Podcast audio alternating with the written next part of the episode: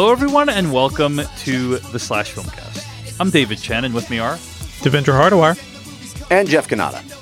Welcome to the show today on the podcast. Uh, we got a couple emails and follow ups. We're going to follow that up with some what we've been watching and then move on into an in depth review. This week, we'll be reviewing The Lost Boys with director Dan Trachtenberg. Uh, and The Lost Boys is part of our new series of film reviews that we're doing. Uh, older Yeah. movies that uh, are either on our list of shame that we have not seen uh, and that we therefore want to use this podcast as, a, as an opportunity to watch those movies, or movies we just really love that we want to force the other co-hosts to watch. Right. So The Lost Boys is Jeff's movie. He has never seen The Lost Boys. He's like, let's all use this opportunity to watch The Lost Boys, um, and invite on an old uh, podcasting friend Well, the, to join us. The for truth it. is, when we were talking about all of this as what we were might be doing as a way forward for the podcast, I texted Dan and was like, "Dan, I know you have a list of movies for me that I haven't seen that you have been." And he's like, "The Lost Boys, The Lost Boys." And I was like, "Oh right, I forgot." Great, could just great Dan impression. up By the way, my- he sounds exactly like that. He sounds Yeah. yeah, exactly like that. yeah, I've been working on that impression for a while. Yeah. All right. Uh, so, couple of announcements slash follow ups that uh, I want to discuss before we get to what we've been watching today. Uh, first of all, about a week ago, uh, or a couple weeks ago, I should say, we had on writer director, Emmy award winning writer director Alan Yang on this Mhm. podcast to review a movie called Demolition Man. Uh, and Demolition Man is a movie that is very fun, stars Sylvester Stallone, Wesley Snipes. Uh, and even though it didn't do super well in its initial release, it was a very beloved movie. Uh, and proving yet again that the Slash Film Cast has captured the zeitgeist and, and is a great predictor of the zeitgeist, I would argue. Uh, we learned that a, a Demolition Man sequel is in the works al- almost immediately after Yeah. that podcast went out. Probably Coincidence? I think not. You're welcome, not. world. You're welcome. I mean, also wasn't Demolition like, Man, I should uh, point out, is also on Hulu right now. So it hit Hulu, and then the sequel was announced. Yes. We should also uh, mention that the way that the sequel was announced is that Sylvester Stallone recorded a video on his phone as if pressured by the overwhelming demand created by the Slash film cast. Right. It wasn't like a like a press release went out or anything like This that. This wasn't a, a planned event. This was a man who is going about his life, and all of a sudden, the overwhelming attention, the, the white hot spotlight of the Slash film cast was pointed at one of his old movies, and he felt it essential, nay, required to comment. Just saying, we have we have a lot of power, fellas. We have a lot of power. Well, on that note, uh, it appears that an Extraction sequel uh, is also in the works. Yeah, the you're welcome, everyone. Yeah. So that's Mhm. another thing that. So- um, Get ready for those Lost Boys sequels. Oh wait, they were already made. QED, I rest my case. uh, any opinion on what the uh, Extraction sequel should be called? By the way, because I've seen a lot of people use the phrase "nextraction," which It's kind of you can't beat that really. you think so? Next extraction. Nextraction. It, no, it's not Next. next extraction, Jeff. it's it's going to be a subtitle. It's going to be a port- extraction. Yeah. New York City rundown, something. I don't know. Well, It's going to be I another heard extraction somewhere else. what I'm hoping for because I heard this was a possibility. I'm hoping that it is a prequel. So next extraction would not be appropriate. It could be prestraction or distraction. I don't know. It, Wow. it really uh, bothers me that you are saying it as next extraction Yeah. because it's it's a portmanteau. Because when Jeff. you say it, it sounds like somebody is stretching their neck. or their neck is in traction. I, I don't know. We can all agree all these ideas are bad. Okay. yeah, yeah. I think. So Demolition Man I- sequel and Extraction sequel potentially on the way. Who knows? If I the- don't you guys think a prequel is a better idea? Like find out. You really what- want to have your interpretation of the ending be true, do. Jeff. And I don't true, I I don't do. know if that's the do. case. Sorry. He's dead. Who He's is he dead. It going to extract next? Is my question. That's that is what I wanted to know Or- at the end of Extraction. President's Previous- daughter. Who Who did is he going to be extracted extract? next? Who did he previously extract, David? okay, we got What this. was his training regimen for the extraction? We got this email from Aiden from Lincoln, Nebraska, who writes into slashfilmcast at gmail.com. Hey there. it was great hearing about we make this look good and the worst idea of all time podcasts on this recent episode. As a listener to the worst idea of all time since 2015, uh, so let's pause for, for a moment. The worst idea of all time is uh, a podcast uh, in which the co-host watched uh, Grown Ups 2 every single week Yeah. until quote unquote it became worthwhile. Aiden writes in, as a listener to the worst idea of all time since 2015, I can say that the wild premise is a way to draw people in, but the true magic of a show like that is hearing the hosts grow in their abilities to approach the material in new ways, find new things to say about the movies, uh, uh, the movie, and, and generally become better friends. The Worst Idea of All Time has done four main seasons, and there's a particular magic to that first season with Grown Ups 2, leading up to some truly ridiculous final episodes. They're currently running a miniseries where they watch Home Alone 3 a few times per week for the remainder of the quarantine, and recently saw Cats seven days in a row. Above all else, it's about the hosts and their ability to entertain. Imposing limitations forces them to be reactive, if even for their own sanity. It's a fun format, especially when you can binge listen to hear how things change over time. So that email comes from Aiden from Lincoln, Nebraska. Uh, I think defending the honor of worst idea of all time from Jeff Cannata, who was Yeah, uh, no, I, I, I respect that. I respect that, and I certainly wouldn't want to cast aspersions on uh, a fine podcast and fine folks who create it. I know it is difficult to make podcasts, but um, I just, I, I feel like you can achieve the same goals and not have to uh, torture yourselves by or drive yourself mad. This descent into madness idea of the podcast is, to me, I just, is, I'm still baffled by. But you know, to each his own, and and I've, I'm I'm sure it's very fun to listen to, and I, I have my indictment is not for the people who choose to listen to it. I can totally understand the entertainment value. My indictment is the people who choose to do that to themselves. Right, I right. don't. I don't. Uh, I don't understand why you would want to. I do think it's this idea of uh, like imposing a limitation, right? It- it- this reminds me of that. This there's this movie I saw a long time ago that like apparently no one else in that I know has seen, but it's an amazing film. It's from 2003. It's called The Five Obstructions. Uh, and it's directed by Jorgen Leth and Lars von Trier. And essentially, Lars von Trier meets up with Jorgen Leth, who's an experimental filmmaker. And he, Jorgen Leth made a movie called The Perfect Human in 1967. And Lars von Trier says, I want you to remake this movie, but I'm going to impose five separate obstructions. So, for instance, obstruction number one is you must remake the movie and no shot lasts longer than like 12 frames, right? And so he needs to redo the movie with no shot lasting longer than 12 frames. And then the next, and then he makes a movie and he like makes, remakes the movie and uses that obstruction. Then the next one, you know, he'll say something else that's different and so on. And it was just such a fascinating exploration of filmmaking. I wish more people have watched this movie, but it, anyway, it, it it does it really helped hammer home the idea to me of sometimes introducing an obstruction is something that can create a lot of creativity uh, or ingenuity uh, because you need to act within certain constraints. I, I could not agree more. I, I am a big proponent. I, the way I've always described it is um, a picture needs a frame, it, it, and oftentimes you find these filmmakers in particular, artists in general, but filmmakers in particular, who reach a certain status level and have complete freedom, and almost always that results in work that is less focused and not as good Yep. frankly. And I, I think having framing mechanisms, having limitations, almost always improves a thing. And the creativity is um, is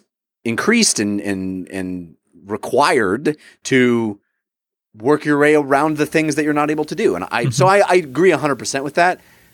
Not exactly sure that's what's exactly happening here, but okay, I, I, It- I'll, I'll it's buy it. basically imagine making a weekly movie podcast, but you had to watch the same movie every week, and it's a terrible movie.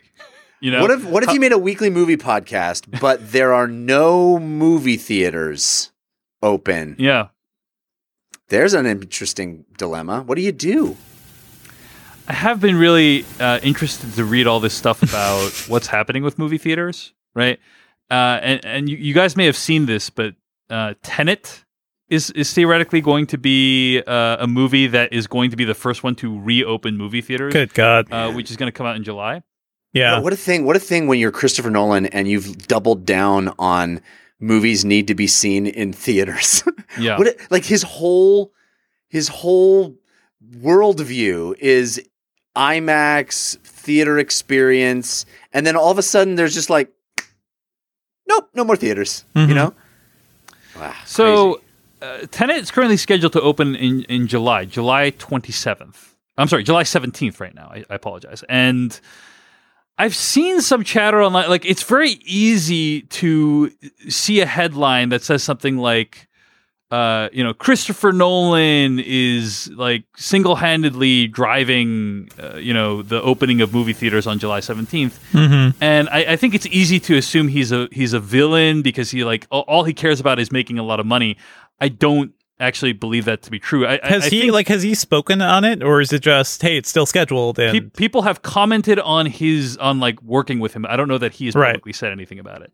okay, Um, but uh, what I, I, think is the case is that here's what's undeniable: he believes in the theatrical experience, and he wants to do what he can to to save theaters because sure. it's very possible that if theaters don't have a huge opening, like we are going to be looking at a much different theatrical landscape when theaters do reopen um, uh, than we had before. Mhm. And I, I don't think people really fully understand the magnitude of how different it's going to be. Um, and Tenet is one thing that can theoretically drive people back into movie theaters. You know, Yeah. Th- this is a he. Christopher Nolan's one of the few people that can open a movie on his name alone. Um, so until I learn more, my assumption is going to be that Christopher Nolan believes in the theatrical experience and he wants to preserve it. Um, and uh, Sure, that's you could still have that. Totally. and that well, that's that's why he wants to uh, reopen movie theaters with Tenet is because or just delay it like every every other movie. Like to me, first of all, it's well, not the, the argument yeah. is financially like delaying it further will be catastrophic. I think like. uh, for the whole system. for the, the system. system. the whole. theater. I think movie theaters are already in a very bad financial situation. Sure, that sure. like delaying it even further than July Yeah, um, is going to be bad. Now. I, you know, I, I am not at all commenting on whether you should go see Tenet or not. I'm just simply trying to kind of uh, trying to see into the mind of Christopher Nolan. He believes in theatrical experience. He wants to do what he Mhm. can to save it. Um, I, I I am not at all commenting whether that is the right decision for you as a moviegoer to go see it. Right.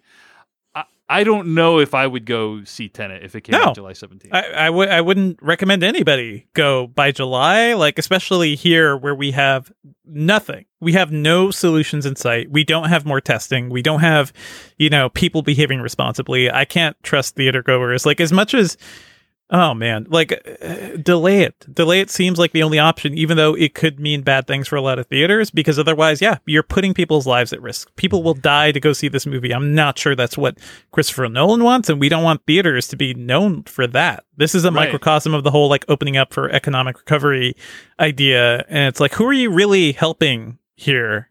It's true. I- I don't true. know. The idea It's of- true. like, of are you willing to risk your life to go see a movie? And but here's the thing, though.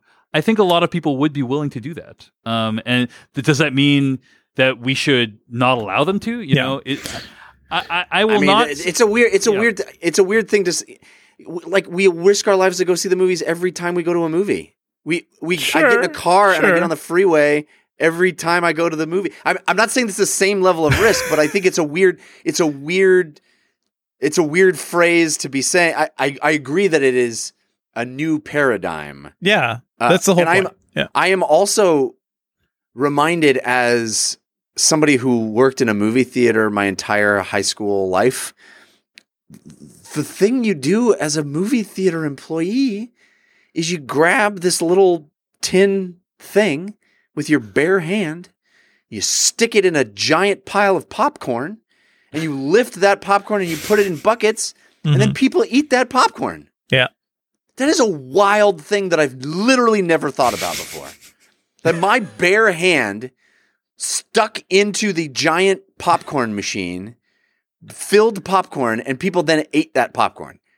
It just it just boggles my mind that I've just I've never thought about that as being a an atrocious act. Well, to, to be fair, to be fair, I I, I want to be very careful. Um, like, there is no evidence that uh, coronavirus spreads through foodborne, you know, contamination in any way. At, at No, no, I'm not talking about coronavirus. I'm talking about when I was in high school.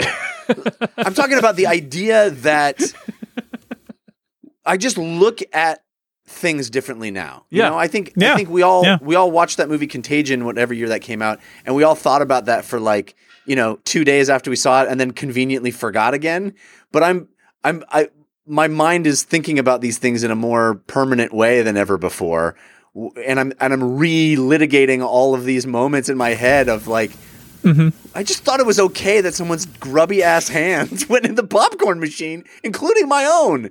Uh, I didn't wash my hands every 15 minutes when I was working at the movie theater. Are you joking? I went in and cleaned movie theaters and then came back out and it's like it's anyway. Uh, please go on, Jeff. Are you saying you cleaned bathrooms and then went back out and served popcorn? Well, I would wash my hands after going to the bathroom or entering Or cleaning the but I would- bathroom. I would, Hmm. go in and clean the movie. I would pick up a broom that some the 14 other employees picked up, and I would sweep the popcorn off the floor, and then would go back out and work in behind the Yeah. counter and and handle money, and then go into the. It's like it's insane. It's insane. Yeah. Um, I, I just want to clarify before we move on that you know I'm I'm not taking a position on Tenet specifically, um, but I I do think that as goes Tenet, so goes the movie Yeah. industry at least for Q3. You know, like this is that- so yeah. It, yeah. We're gonna Can see. you- it's gonna have long-reaching implications. What happens to Tenet? I think so. Sorry. Uh, can you can you imagine yourself sitting in a watching a two hour plus movie with a mask on in, in a theater that has only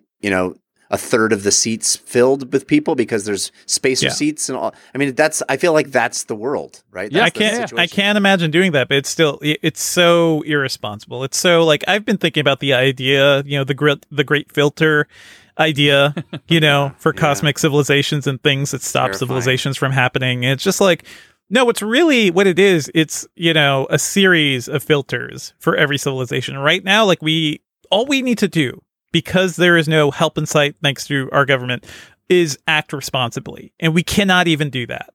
And now it's like, yeah, now some people want to reopen uh, certain businesses. Um, and yeah, the movie industry really wants this one thing to succeed. Uh, I t- when is it worth it? I don't know. It's going to be yeah, but terrifying. have you seen that one video where it's all a hoax, you guys? I There's that one video. Yeah. Yeah. Everything is So- so stupid. Yeah. Yeah, uh, it, it it does seem really sad, and and I think what's sad about it to me, Devindra, is that it's a cultural thing. You know, it's not Mhm. like a scientific. It's not like we as a species have not figured out scientifically how to solve this because Yep. um, with social distancing, with economic stimulus, other countries have shown the way on how to do this. But just like with guns, uh, it's like even even though other countries have demonstrated you can avoid a lot of suicides and mass casualty incidents uh, by some pretty logical gun laws. Not saying no one can own a gun, just like saying like let's introduce some uh, decent legislation here. Uh, Yeah. Similarly, we've seen other countries have been able to manage coronavirus way better than us, and um, because of uh, our quote unquote democracy, because of the culture of rugged individualism that we have, uh, and that like only my needs are the most important. Um, we are in, Mm-hmm. and also, other people are getting hurt, therefore, and those people matter less to me. So, yeah. Yeah. Yeah. Gotta love America. yeah. So that's kind of what's going on. Um, but Tenet, Tenet we'll, looks see, real good, you guys. I'm excited for Tenet. we'll see if Tenet is ever released in theaters. Um, but I, I, I do think it's going to be a bellwether, and uh, Yeah, I- I'm we'll thinking it's gonna be like that uh, that Simpsons episode where like Bart couldn't see a movie in the theater, right? And it wasn't until he was what, what was he like a Supreme Court justice? He went to go see the movie with Homer like 30 years later. That's gonna be us with Tenet. Cats in the cradle in the sea. Have you guys? I want to ask a, a, a legitimate, although uh, comparatively unimportant question, uh, and that is, if in some strange universe, in some strange uh, uh, future moment, they actually make the decision that Tenet was not coming out in theaters, but will be video on demand. Do you watch Tenet for the first time on your Oh, hell television yes. at home? Yeah. Hell yes, I'm as, not. I feel like- opposed to what though? What's the alternative? Wait for the theater. waiting basically. for some way to watch it on IMAX, which is the way I would prefer to. this is that this is going to be the ultimate test of your uh, stamina, Jeff. right. Yeah. Because because I mean, that, I could feel be- like that could be the- years away. What you're describing. I Right? feel like the Yeah. first way that I want to see that movie is in IMAX. I, d- I- Yeah, that is yeah. an IMAX movie. I don't. in an I IMAX theater with to tiny seats, with too many people around me, like as God intended, Yeah. that is how it should be. But But you guys are you Yeah. guys are willing to forego that experience to just to to save my film? life, yes, No, no, no, Jeff. no, no. But that- that's not the Yes. question I'm asking. I'm trying to create a question that has nothing to do with the. It is, like I said, a comparatively unimportant. Well, the, the choice question. is because of the danger of going of going to the theater. No, I Like understand. that's I'm not. I'm not. I'm Yeah. not trying to. I'm not trying to set the question as do you risk your life or do you not risk your life. Right. I'm saying do you watch the movie just to consume the movie or do you wait in in in hope that you can consume the movie the way you would want in some future where that is safe. I'd, I'd watch the movie. Come on, Yeah, people. I'd probably watch Yeah. the movie. I'd be a, fo- I'd be a very, uh, like. Here's the thing with me, Jeff. I get so stressed out, even uh, before the slash filmcast. Like whenever we review a movie and it's out and I haven't seen it yet, I get stressed because I'm I'm always worried about being spoiled on it. yeah. Well, I'm gonna so- I'm gonna take this further. Then I'm gonna take this further because I know this is a, a- just a thought experiment, but I I find it fascinating. If the only way you could watch Tenet was to watch it on your cell phone, No, dude. But What are you- what are you everybody's watching What are it you on their cell phones.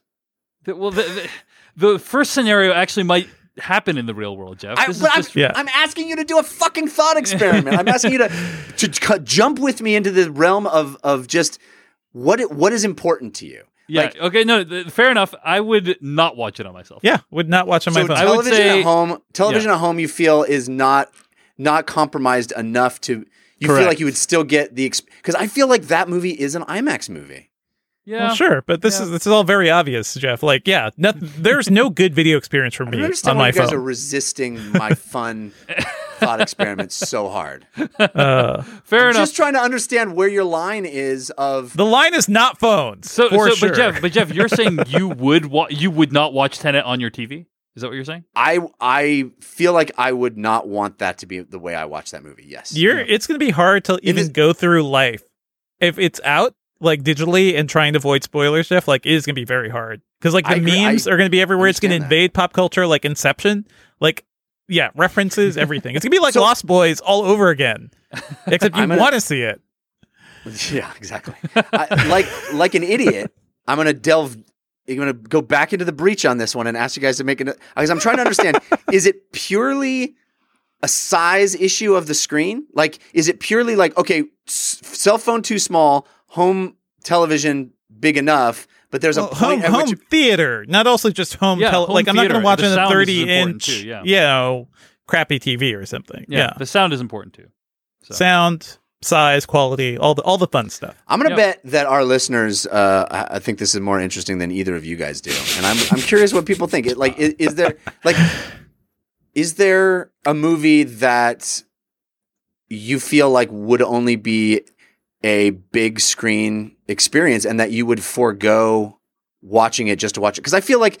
I know you guys are going to uh, make fun of me again on this one, but I feel like the Avatar sequels are that also because they're going to be in 3D. Sure, sure. I want I want to have a big the biggest screen possible with good 3D. I'm not going to have that at home. I, I wouldn't want to watch that for the Yeah. first time. in, in a normal world, these judgments all make complete sense. That's Yes. my point. That's the fucking point of this thought Yeah. experiment. Is that I'm throwing out the I'm fact cool- that we're I'm not cool in the it. normal world. I'm cool with it, Jeff. I'm cool with the thought experiment. I'm cool with the Okay. I, I initially resisted because it was so outlandish, but I, I now understand what you're trying to do. Um, so it makes it makes sense to me. Uh, I will the, let it the way you've set it up. So I'm no longer against the thought experiment.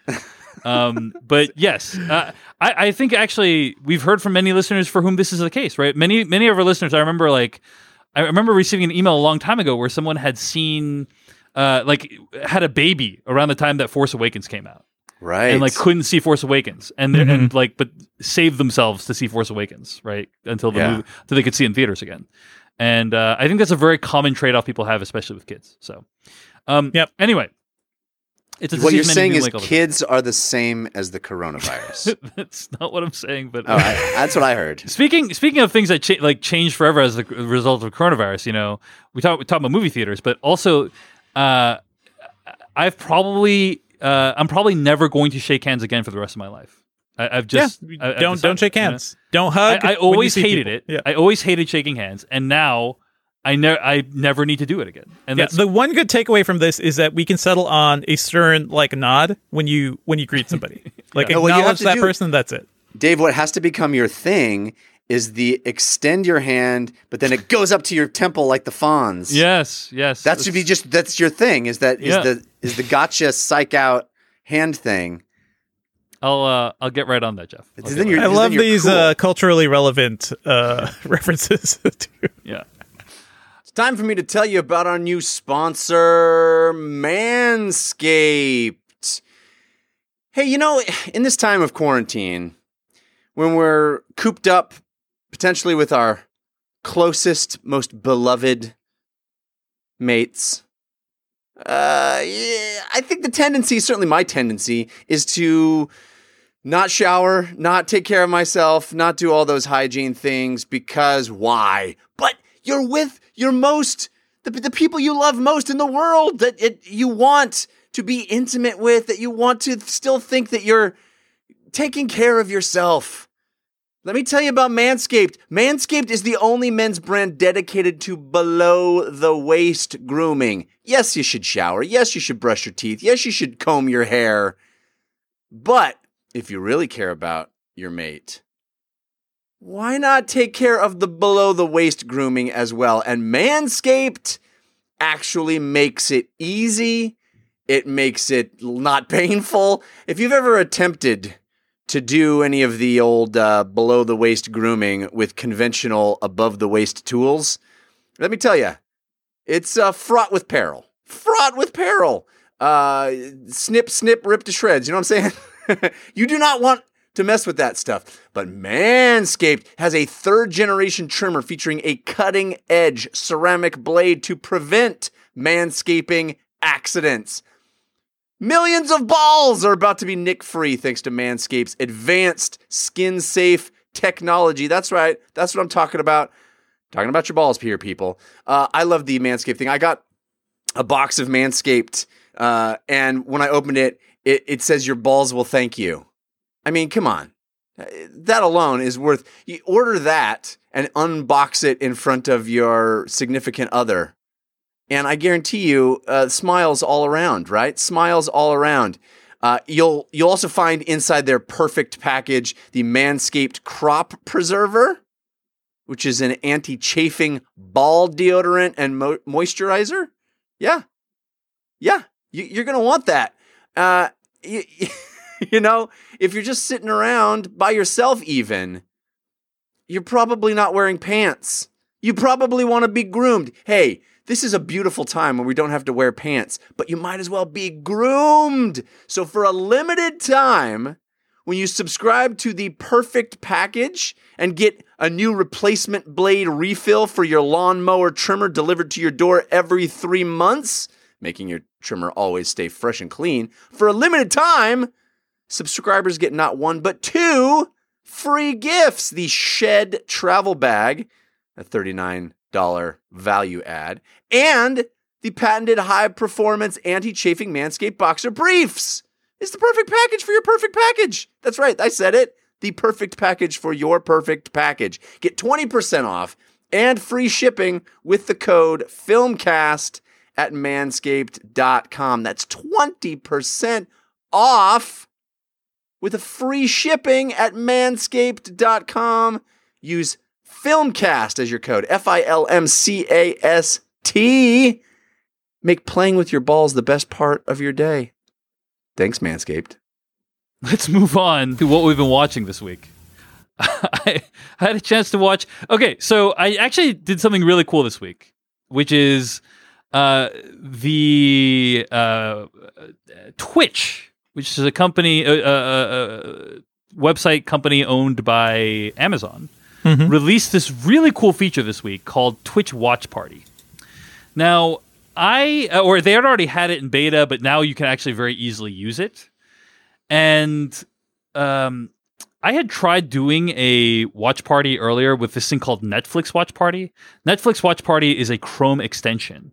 And you basically get a bunch of people together and they watch a Netflix show together. And it, it really didn't work very well, in my opinion. Uh, it it, it's designed by I don't know a couple people, so it's not like or one or two people or you know a small group of people, and uh, there were a lot of bugs and we had trouble getting everyone in sync. And at, at times it looked like somebody could actually like take control of the video feed and do their own. And I was just like, this is a bad experience. Like I was thinking, because we're, many of us are inside right now. Many of us are working from home or in quarantine right now. And so replicating the experience of watching a movie with friends is something that I wanted to try to do. So I tried Netflix Watch Party, didn't work out very well. Then Twitch recently announced that they had released this feature called Twitch Watch Party. And how it works is it's as far as I know it's in the US only or US is one of the countries that it works in. It's not international yet. And you start broadcasting yourself on your Twitch feed and then you choose a video from Amazon Prime to watch. And everyone else who tunes in also needs to have Amazon Prime, and then you can all watch the movie together. And it's you're it's in sync, and uh, you can chat together. And I brought I basically broadcast uh, a Skype call with some friends, and uh, you can like basically have commentary on the movie. And it worked really great, uh, and I'm planning on doing more of them. But it was a lot of fun. And the movie we chose was Rambo Last Blood because I thought, hey, this is going to be a fun, silly movie. Uh, and it's not going to be too serious, and it'll, it'll, be a perfect example of this. And it was great. It was we kept track we of the body. do it, guys. We should do it. We should. I think we should show. do it. I think yeah. we should totally do it. Um, but yeah, uh, we we did a thing where uh, we watched Rambo Last Blood. We kept track of the body count, which by the way is 48. 48 people die in that movie. Um, and uh, the Rambo movies, I would say, are outright offensive uh, at this point. You know, I think they're uh, they they offend my sensibilities, but they are really fun to watch. Every movie, like First Blood, was such a great psychological thriller, action thriller movie about a Vietnam War vet trying to adjust to life back in the United States. And then uh, every movie after that has been a cartoon. Um, and it has been about watching Rambo murder people of no, like murder non-white people in increasingly creative and gruesome ways is what the Rambo c- series has become. Mm-hmm. Uh, and that is reaches its logical conclusion in Rambo Last Blood. Uh, and it's basically like taken combined with the Rambo movie. Um, and there's a lot of people that get blowed up and shot up real good. Um, so if you if you like to see some people getting some non-white people getting killed real bad uh, and and tortured to death and and murdered, Rambo Last Blood's a great option. Um, but uh, you know, it, it, led me to reflect on like what what why is it that this franchise went to this place? And I think that with many sequels, you know, any action sequels like uh, the even the Rocky movies, Sylvester Stallone's other franchise, or um, looking at John Wick from a modern day perspective, like all sequels feel the need to Die Hard, another example, right? All sequels feel the need to one up what happened before, right? And that means more people, more action, more stakes, more people getting killed. And you expand you extend that to its logical conclusion, and you get things like Rambo Last Blood. You get just things that, that are basically just really cartoonish. I, I think you called J- John Wick Chapter 3 a cartoon uh, in mm-hmm. our discussion of it, Jeff. Yeah, uh, you know, in a good way. In a good way. Yeah, yeah, yeah. And it, so it's not like there's no enjoyment to be had, but it's just really very far uh, a departure from the initial film. Um, so that's Rambo: Last Blood. The movie is what it is, uh, but it was a lot of fun to watch and make fun of with people. Yeah. And so I'd recommend Twitch Watch Party as a as a way to do that. So uh, that's something I've been watching. I also had a chance to watch uh, something you had a chance to watch as well, Jeff Cannata. Yep. Jerry Seinfeld, 23 Hours to Kill, which is his new Netflix special. So, his Jeff, first you... new his first new stand up special in I don't know how many years, a lot of years, right? Yeah. Uh, so there have been other things that right. have come out since then. Yeah, he so, redid instance, an old old material as a new special, but this is like the first new hour that he's put out in a long time. Right. Uh, there was Jerry before Seinfeld, which I think we actually talked about here on the podcast. Yeah. Um, Jerry before Seinfeld, which is a documentary. Uh, there was the comedian documentary about how yeah. challenging it is to come up with material. But I think the last special was I'm telling you for the last time, right? Yeah. Which came out in 1998. So it's been over 20 years since he's released just a straight up, uh, straight stand up special. And of course, he's also done the comedians with coffee and that stuff. But Right. what did you think of uh, Jerry Seinfeld 23 Hours to Kill, Jeff? I really liked it. I I it, I thought it was very funny, especially the second half, which is a lot of his musings about marriage and his personal life. Uh, it sort of weirdly uh, bifurcated into into two two sections where he literally stops the show at a, point and goes, "Okay, I've told you about my observational stuff. Now we're going to go into my personal stuff." And he really marks it like that. And it, I found that interesting. Uh, and I prefer the second half, although the f- first half was very funny too. Um, you know, this is a 65 year old man. Uh, I was surprised how energetic he was. I don't remember him as a stand-up being that physical with the, like there's a part where he like lays down on the ground and he's constantly moving and flailing about on the stage which is not how I remember Jerry Seinfeld doing stand-up. I thought that was kind of interesting to see him him work that way. Um, but my biggest takeaway from all of it, as much as I laughed quite a lot, I, I laughed a lot, uh, which is you know he's a very very skilled comedian. Um, but my biggest takeaway is how it came out. It was made before a paradigm shift and came out after a paradigm shift. Right. Yeah. It So is. I actually I actually wild. saw him perform this set or a set very similar to this live actually in Seattle. yeah. Um, and I but that was years ago, right? And it was the same material as he was doing years ago. So I mean, it's it, it's very good stuff, but I think the entire first bit is like this is what going out is. We love going. You know, everybody wants to go out. It's like no one's going out, Jerry. No one's going out anymore. That's from a different time. We don't go out anymore. well, it, it's about it's about how terrible a burden it is to go out. That's Yeah. the thing is, and, and everyone watching it is like, I would kill to go out right now. Right. Right. You know? Yeah. Uh, and there's another. I mean, there's another thing later that is d- like exactly about something that just isn't in the world anymore. Um, what is, is it? Shaking hands? No, I can't remember what it is. But there's some other bit that he does as an extended sequence that is just like this is from a, a different time. It, it came out now, but this is like a window into a time where humans did this. Um, gosh, I wish I could remember what that was, but uh, it, it- it's strange. It, it it feels tone deaf almost, but it's not any fault of his because he's speaking about a world that is that once was and was really recently, but just feels so long ago now and so different from from the real world. Um, but you know, I found it to be I found it to be very funny. I I enjoyed it much more than I thought I would. Uh, even as a fan of him and his stuff, I just thought it was uh, really finely crafted and you know top top of his game really.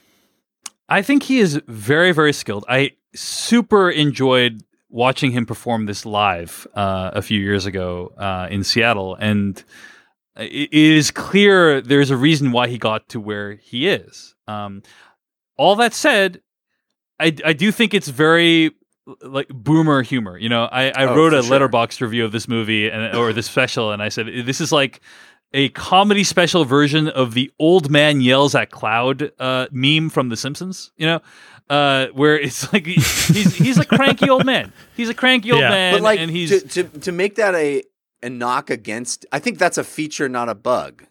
I think that's I, he that's what he's selling right now. That's his his brand is the observational stuff used to be like, "Hey, isn't it weird that we all have to do laundry?" And now it's like Ah, the world is, and he straight up says it. He's like, the thing I love about being in my 60s is that I don't give a shit anymore. You know, he, he, I love that whole bit where he's like, you don't even have to respond to people when you're in your 60s. You just like, Yeah. like motion, eh, you mo- grunt at them. And I think, I think to to kind of lay it out that way as uh, a knock against it is kind of to miss the point. Well, I'm not necessarily saying it's a knock against it, but I am saying that is the style of humor. And I think there's many people for whom a lot of these observations might seem quite warmed over, like Mhm. complaining about texts, you know, oh, the texts and kids with all the texts these days, you know, and your YouTubes and your texts, you know, it's, it's Well, just like, also his like extreme position of privilege to like that's the I actually really like comedians in cars getting coffee, but uh, I feel like that show knows what it is uh, for his stand up without having that context of being in a fancy car and talking with a major celebrity. It feels a little different, right? Like he is uh, he can't speak to what we're all actually feeling. I, I think it would surprise you how much millennials hate this style of humor, Jeff. Like I, I just I was reading through Letterboxd and it's just like review after review of people just freaking ripping this thing to shreds, and I'm just Okay. like, you know, I really I had a great time with it in person. I had a I had a good time with it watching it. Now it's a little bit weird now because of the coronavirus and everything, but you know, uh, I had a good time watching it. But it's just like it's very clear to me that there are a huge subset of the population for whom this humor does not work, and it is a bug, not a feature. So I'm just So just what? But why does there. that matter to you? If you if you thought it was funny and it I- worked for you, Well, I, I guess I the, I, I think the point of this, uh, part of the point of what when we talk about these things is to say like, hey, you know, I certainly like watching uh, people's heads get cut off, but like, if you don't like people's getting heads got, get cut off, like you might not like it. You know, I feel I think that's a reasonable thing to say um, on this podcast in which we review movies and TV shows. Uh, so similarly, I'm saying, hey, this okay boomer style humor might not be your thing, but if it is, you're gonna love Jerry Seinfeld 23 Hours to Kill. All right, fair enough. I feel like I feel like it's Listen, relevant. everybody to say, Everybody else is John Mulaney, okay? Like we're Yeah, not dude, we're not like John desperate Mulaney for if you like comedy. I- I feel like it, it- it- it's relevant to say if you don't like head cutting off uh, movies, don't watch this movie. When if it's if the movie isn't called heads cut off uh, all, all day long, you know, I, I saw heads cut off all day long. I should point out if you don't like heads getting cut off, because I feel like that's what. You're, this is a 65 year old man who was on TV in the 90s. Like, what else do you expect? I don't know. He's not going to be like, you know, doing a hip millennial, you know, humor. He's he's going to be, and I think that he I know. actually. I- don't mean to defend him in the sense that I am personally offended. I, I don't care whether you like it or not, but it sounds like you did like it. Um, the I just thought he handled that privilege thing kind of in a funny way, where he was like, you know, we all life is hard for, for everybody. It's it's life is hard. Everybody's it's hard for every. I mean, it's going to be less hard for me, but it's hard. He has that whole moment where he's kind of you know I, I, I thought he handled all that stuff in a, in a really kind of funny way. And I, I didn't interpret the texting stuff as like doing jokes about how hard it is to text when you're 65. I just thought it was more like, here's texting situations that we all get into that I Mhm. think are applicable to any age, but perhaps through the lens of a 65 year old man. I don't know. I you're fair to have your opinion, but I, I, uh, I don't know. I thought I, I was. I'm just saying I was surprised at how little it felt like it leaned in. But I'm, you know, in my 40s, so take it for what it's worth. I, I will say also, uh, I do think it's just a fascinating, um, like uh there's this meta psychological study that I think the the special is because he points out, you know, uh, do you know how many people who've been through what I've been through or done what I've done would still be here, right? Like he Yeah. points that out, Right. and Jerry Seinfeld's net worth is around a billion dollars, right? And he, That's wild. He's somebody who Yeah. uh, has documented like how hard it is to be a comedian, and you wonder like what is it that drives someone like that, right? If you had a billion dollars, would you still? Because because you are. I, I, I do think that regardless of how much money you have, anytime you step out on that stage, you're you're putting yourself out there. You know, you're There's- allowing yourself to be laughed with or laughed at or laughed near. And There's no universe in which he's doing any of that for the money. There's no right, universe. no, no, hundred percent, exactly. That's what I'm saying. So it's like, what drives someone to do that, right? And like, I think that's what it, I, I yeah. I, I, in my my worldview is that is the best reason for anyone to do anything. The worst reason for anyone to do anything is for the money. I, I think that the, I I respect that more than anything. Like the idea that a person would be driven to create, even if it doesn't mean they get food on the table. That's that's a beautiful thing.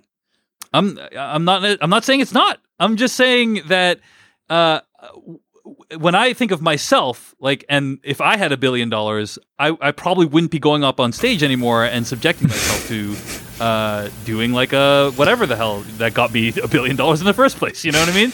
I'd probably be like, you know, that part of my life is over. I'm gonna do the things that like make me the most happy. And for this, for him, th- that's what this is, right? And so you are seeing somebody do something that he really loves. Um, and, and that is kind of like, uh, from a psychological standpoint, in my opinion, kind of dangerous because you're you're you're up there and uh, anything, a lot of things could go wrong. People might not laugh, they might heckle you, um, and for someone to keep doing that night after night, um, it, it's just interesting to me. It's interesting to me, and the the special Jerry Seinfeld, Twenty Three Hours to Kill, offers a window into that. So, uh, anyway, if any of that sounds interesting to you, you should check it out. It's out on Netflix right now. All right. Before we get to our uh, review of The Lost Boys, we got to thank people who donated to the podcast. We got to thank new subscribers, the the Gorgon family, Gorgon or Georgian family, um, for subscribing at the rate of two dollars per month. Thanks also to donors Gus Kim, Cameron Wilson from Auckland, New Zealand, Neil Smith, Britt Jordan, who wrote in a very lovely note to us. Uh, from Brooklyn, New York, Dave Esposito, who's just directed an eight minute comedy called Not a Clue on YouTube, Chad Franks, and Michael Crowder. Thanks so much for your donations. Thanks also to Peter Turnbow from San Francisco, California, who writes in Longtime listener, first time donator, thanks for keeping the podcast going during these hard times. I especially enjoy the weekly COVID 19 updates and the kid TV reviews. As a parent of two girls, age four and seven, I'd like to suggest that your first mistake was actually watching TV shows with your kids. There's nothing better than uh, catching up on Westworld or some emails while the kids watch some inane Netflix show about ponies or princesses. Stay safe and keep up the great work.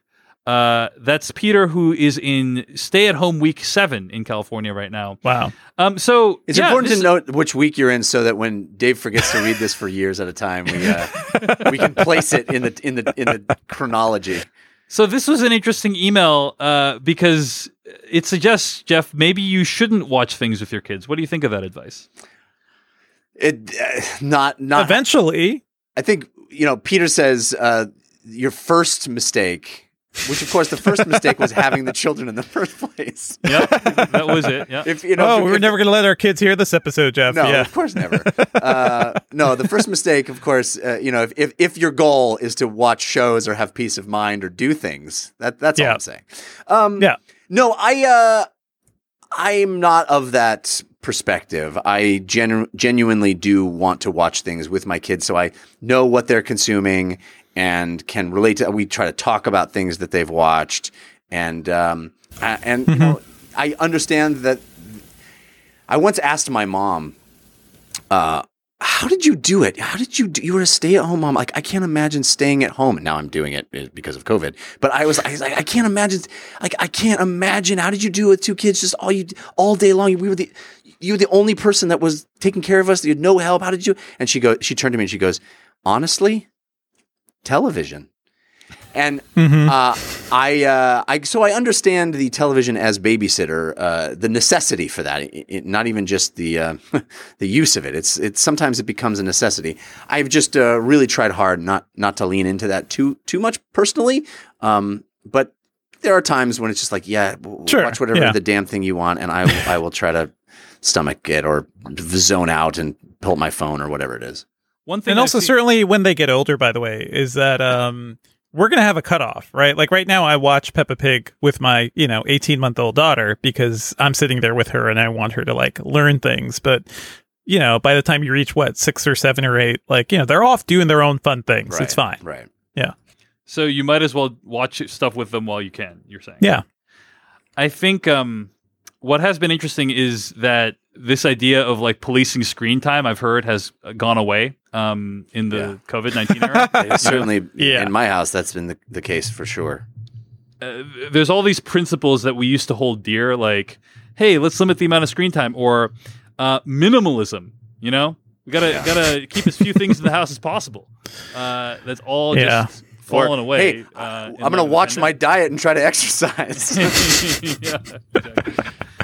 Uh, okay, we got an, uh, this message from donor Scott Anderson who writes Thank you for getting me through many long days at work. I deliver oxygen and other medical equipment to patients on hospice care. Obviously, with everything going on, it's made my job infinitely more stressful. Thanks again and stay safe. We've gotten quite a few messages from people who say, Thank you for doing the show, um, given that they are, they're like, they're an essential worker. You know, and they're listening to the show while being an essential worker, and um, so we're very grateful that us messing around on Skype uh, can help provide you some distraction. It's an and honor. Thank you for everything you're doing. Yeah. Um, Yeah. We're so pleased it. to have any kind of positive impact. So, yes, and stay safe and thank you. This one comes in from Jeff from Fort Worth, Texas, who writes in longtime listener, first time donor. While the great work you do on the show is certainly worthy of donation, this gesture was made with a small request. I'm passing along enough to cover each of your upcoming months of basic Hulu. My hope is that you'll check out the new limited series Normal People. It's easily one of the best new television experiences available. I've never been this emotionally short circuited by a show before. Haven't stopped thinking about it since my wife and I finished it this week. Its intimate portrayal of young love and how it changes its central characters as they weave in and out of each other's lives over their formative years is astonishing. It never leaves their perspectives or subplots for subplots or distracting storylines. It tells a story with brevity. None of its 12 episodes are longer than 30 minutes and focuses exclusively on the scope of human emotion that exists between two people. It's amazing how much I was invested in the story. I was constantly a wreck throughout, and just when I thought I found my footing emotionally, the show's closing minutes utterly disassembled me. Uh. The music, direction, photography, and the two young leads are masterclass. What what's so funny, Jeff? sounded like sounded like you said I'm constantly erect throughout. Did I did I say that? You said I'm constantly a wreck throughout, and it Oh. sounded Yeah. like you said I'm constantly erect throughout. It's this it's the whole extraction thing all over again. I This was is a beautiful letter. I is was know, a it's constant beautiful. Come wreck throughout. I'm, I'm a I'm a child. I'm sorry. I was a constant wreck throughout. And just when I thought I found my footing emotionally, the show's closing minutes disassembled me. The music, direction, photography, and of course the two young leads are masterclass. I've never experienced anything like it. And I think the three of you, especially you, Jeff Cannata, will find and appreciate it as well. Can't wait to read the book it's based on. I'd love nothing more than to hear any of you discuss your thoughts on it soon. Either way, appreciate the wonderful content you put out each week. Keep up the great work. I have actually watched the first episode of this. Um, What'd you think? I it did not grab me, but hearing Jeff's uh, impassioned and um, engorged view of it, uh, no, sorry, uh, his impassioned plea. Terrible. Terrible. Terrible, terrible. Why would anyone say that? It's, millenn- millennials would not enjoy that kind of humor. Um, the, the, I will, I will I think continue. you're right about that. actually. I will continue. I, uh, I, I, it was highly recommended to me, and uh, I turned on the first episode, and I just kind of felt like, is this all it is? Uh, because it, it is, it's a, it seems like a very lovely uh, window into young love, but I felt like it, it just, it, I was waiting for something else to happen, but, but understanding that that's the point, perhaps I'll watch it with new eyes and um, stick with it. So thank you, Jeff, for uh, the lovely donation, and I, I will revisit. Yeah, Every- I've been waiting saying- to check that out, by the way. But it sounds heartbreaking. It does sound like I have to prepare myself for this whole thing, like prolonging the before sunrise sunset movies, basically over a series. So, Yeah. I mean, that's the thing is I've heard it's excellent. Everyone uh, Mhm. is like, Yep. but it's like, is that a story I want to immerse myself in right now? Yeah, I don't. I don't know. That's kind of Yeah. where I'm at right now. maybe you want to see Rambo instead. Yeah, you know, and there right. you go. That's right. And who are we to judge? No judgment. Sometimes you judgment. need it. No judgment. If you're a cat owner like me, you probably love your cats and not so much the litter that you have to deal with. So, I want to talk to you about Pretty Litter, which is convenient mail order smart cat litter. And it's smart in a way that's really interesting. It uses a proprietary formula to change colors to help detect signs of potential illnesses or anything like that, like urinary tract infections or kidney issues. And unlike a lot of other cat litters, it doesn't have any ingredients that could harm your cat's health. It's even pretty dust free, which is a nice thing for the cats and humans alike.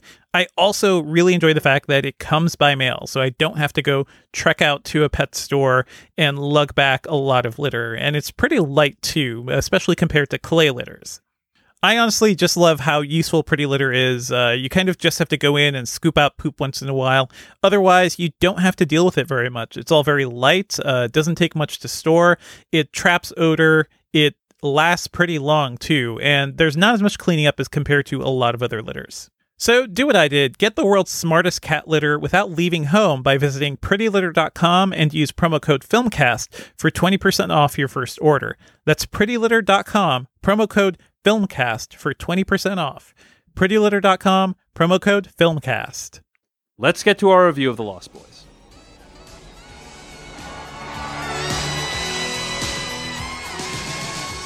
Michael and Sam have just moved to Santa Carla, California. They're about to discover its secret. Notice anything unusual about Santa Carla yet? No, it's a pretty cool place. If you're a Martian. Or a vampire. So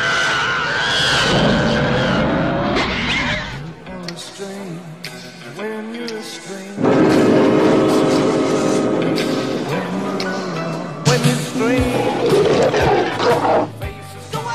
The flying nun? I'm your brother, Sammy. Help me! Stay back! Stay back! What's happening to me, Star? Get yourself a good sharp stake.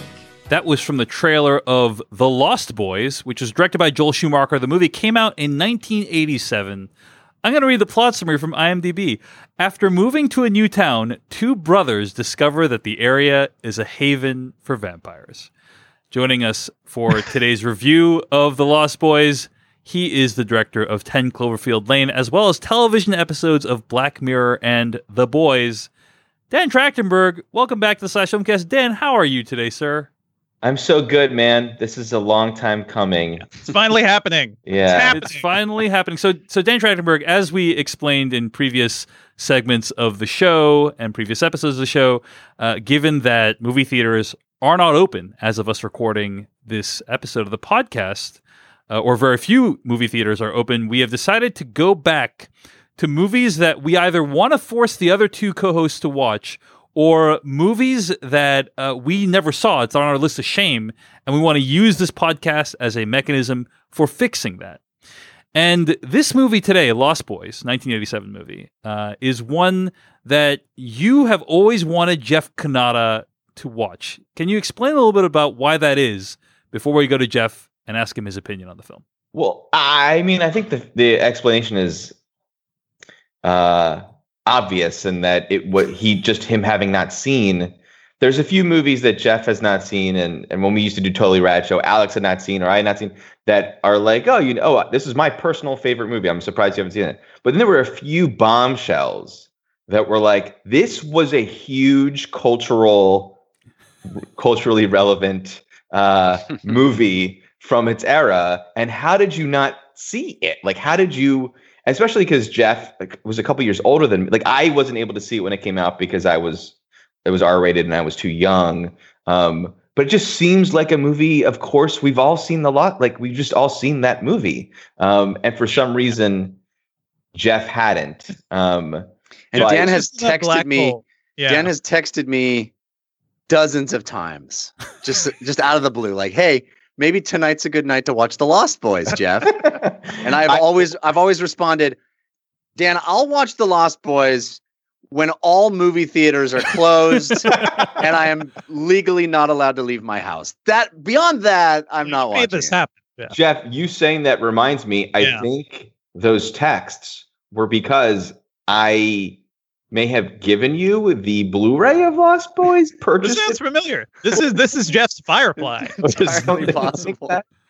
Um, Years entirely not watching it. Wow. No, no. B- b- before I ask Jeff, just one last thing, Dan. Is there a reason you felt like Jeff specifically should watch this movie? You know, like why the, Jeff hasn't watched a lot of movies. Let's be honest, guys. Jeff hasn't watched a lot of movies. So I Yeah. don't know. There- I've I've watched a lot of movies, Dave. there are there are a bunch of there's uh, you know literally at least 10 movies you could have named other than the Lost Boys to bother Jeff about over the years, Dan. So is there a specific reason why this one felt There, so I mean, important? there's plenty of movies on Jeff's list of shame that are like, that's an important movie in cinema history, or oh, I loved this movie, um, and I, and it's your tastes. You should watch it.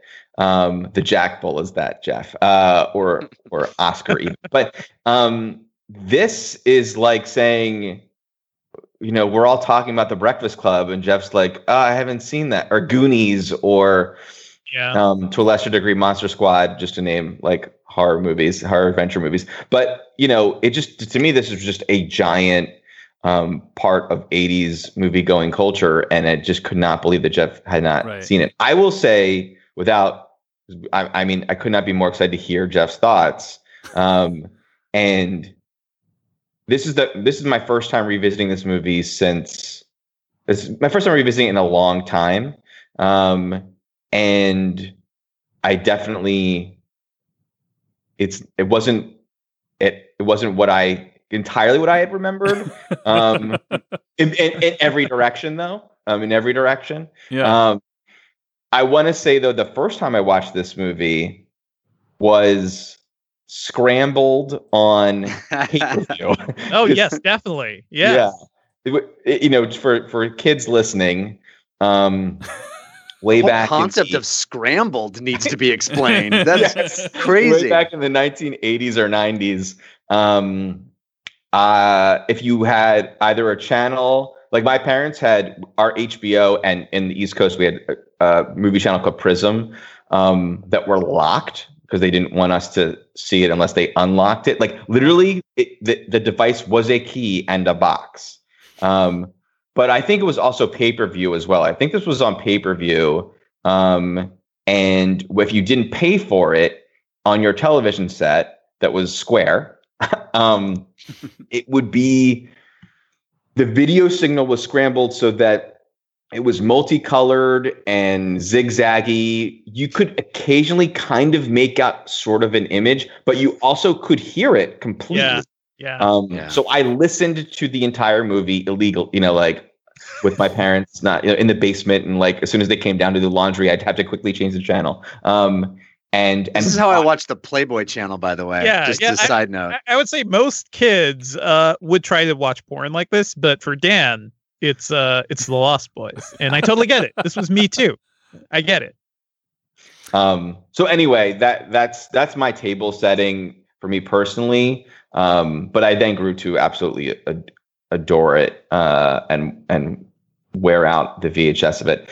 So, Jeff, are we going to hear? Yeah, Jeff Cannata. Let's go to. So it was basically such a huge cultural touchstone that it's like not watching Star Wars or something like that. I had a friend recently think- who had never seen Back to the Future, and it's Right. like, Wow. okay, Yeah. well, th- that person needs to watch Back to the Future.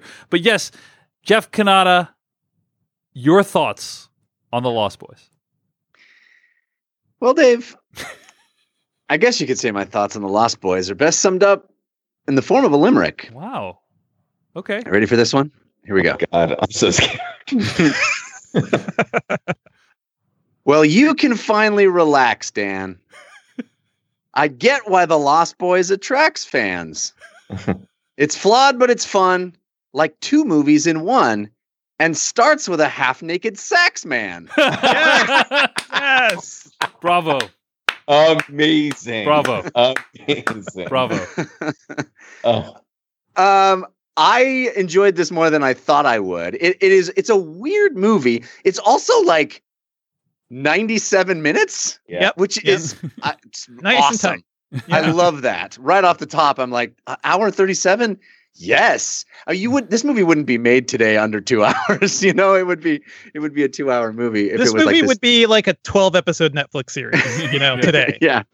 Uh, and I understand why it gets to an hour and a half because there's a whole lot of stuff that are just like you don't need to know that. We you- Yep. we don't care to t- explain any of that. Vampires. That's just it. take it. Just take it on our word that that's a thing. And we'll talk more in, in spoilers about specific things that I was like.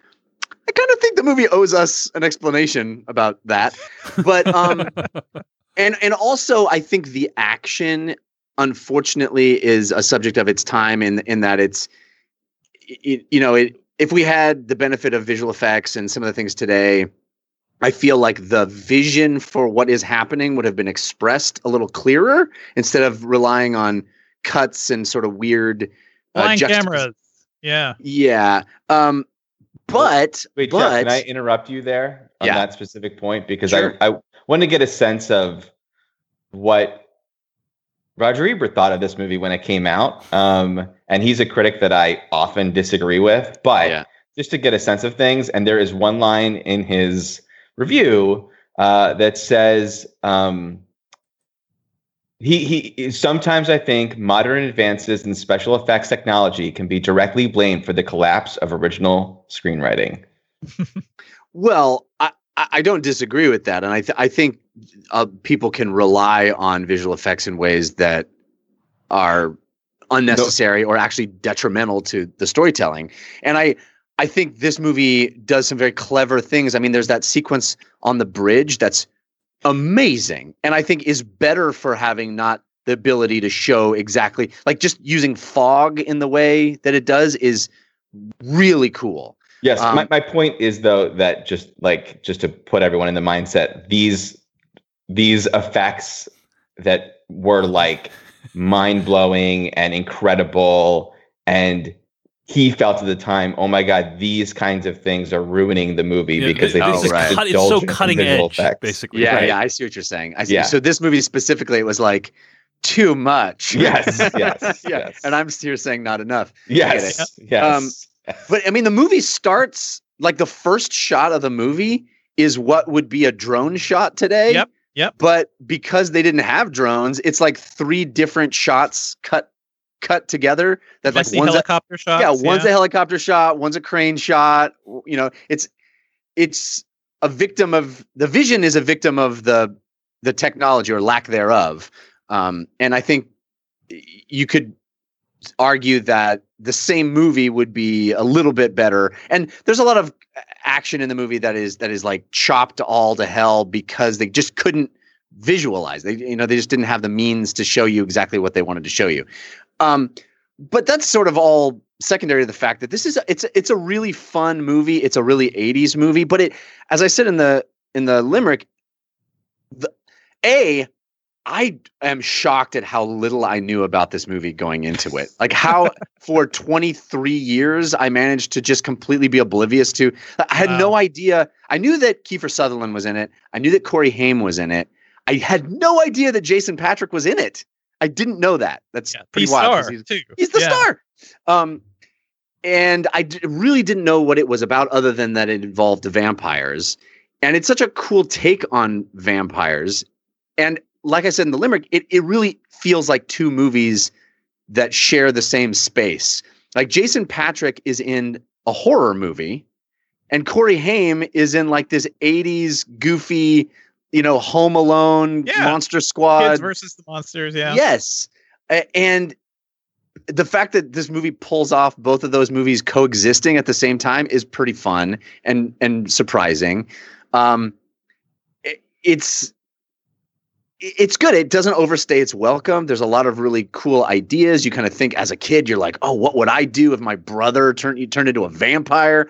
Or you think, what would I do if got turned into a vampire against my will? You know, like those those questions are fun questions that that wish fulfillment is is really fun and the movie does a great job of letting you live in that world and this like like vampires even post this movie when we got into you know the Anne Rice vampirification and then post Anne Rice was the Twilight vampirification Let's let's not forget Buffy, sir. Like this movie, Sure. Buffy exists because of the like style and attitude of this movie and the set. that's sets. really interesting It's it's so much Buffy. Yeah.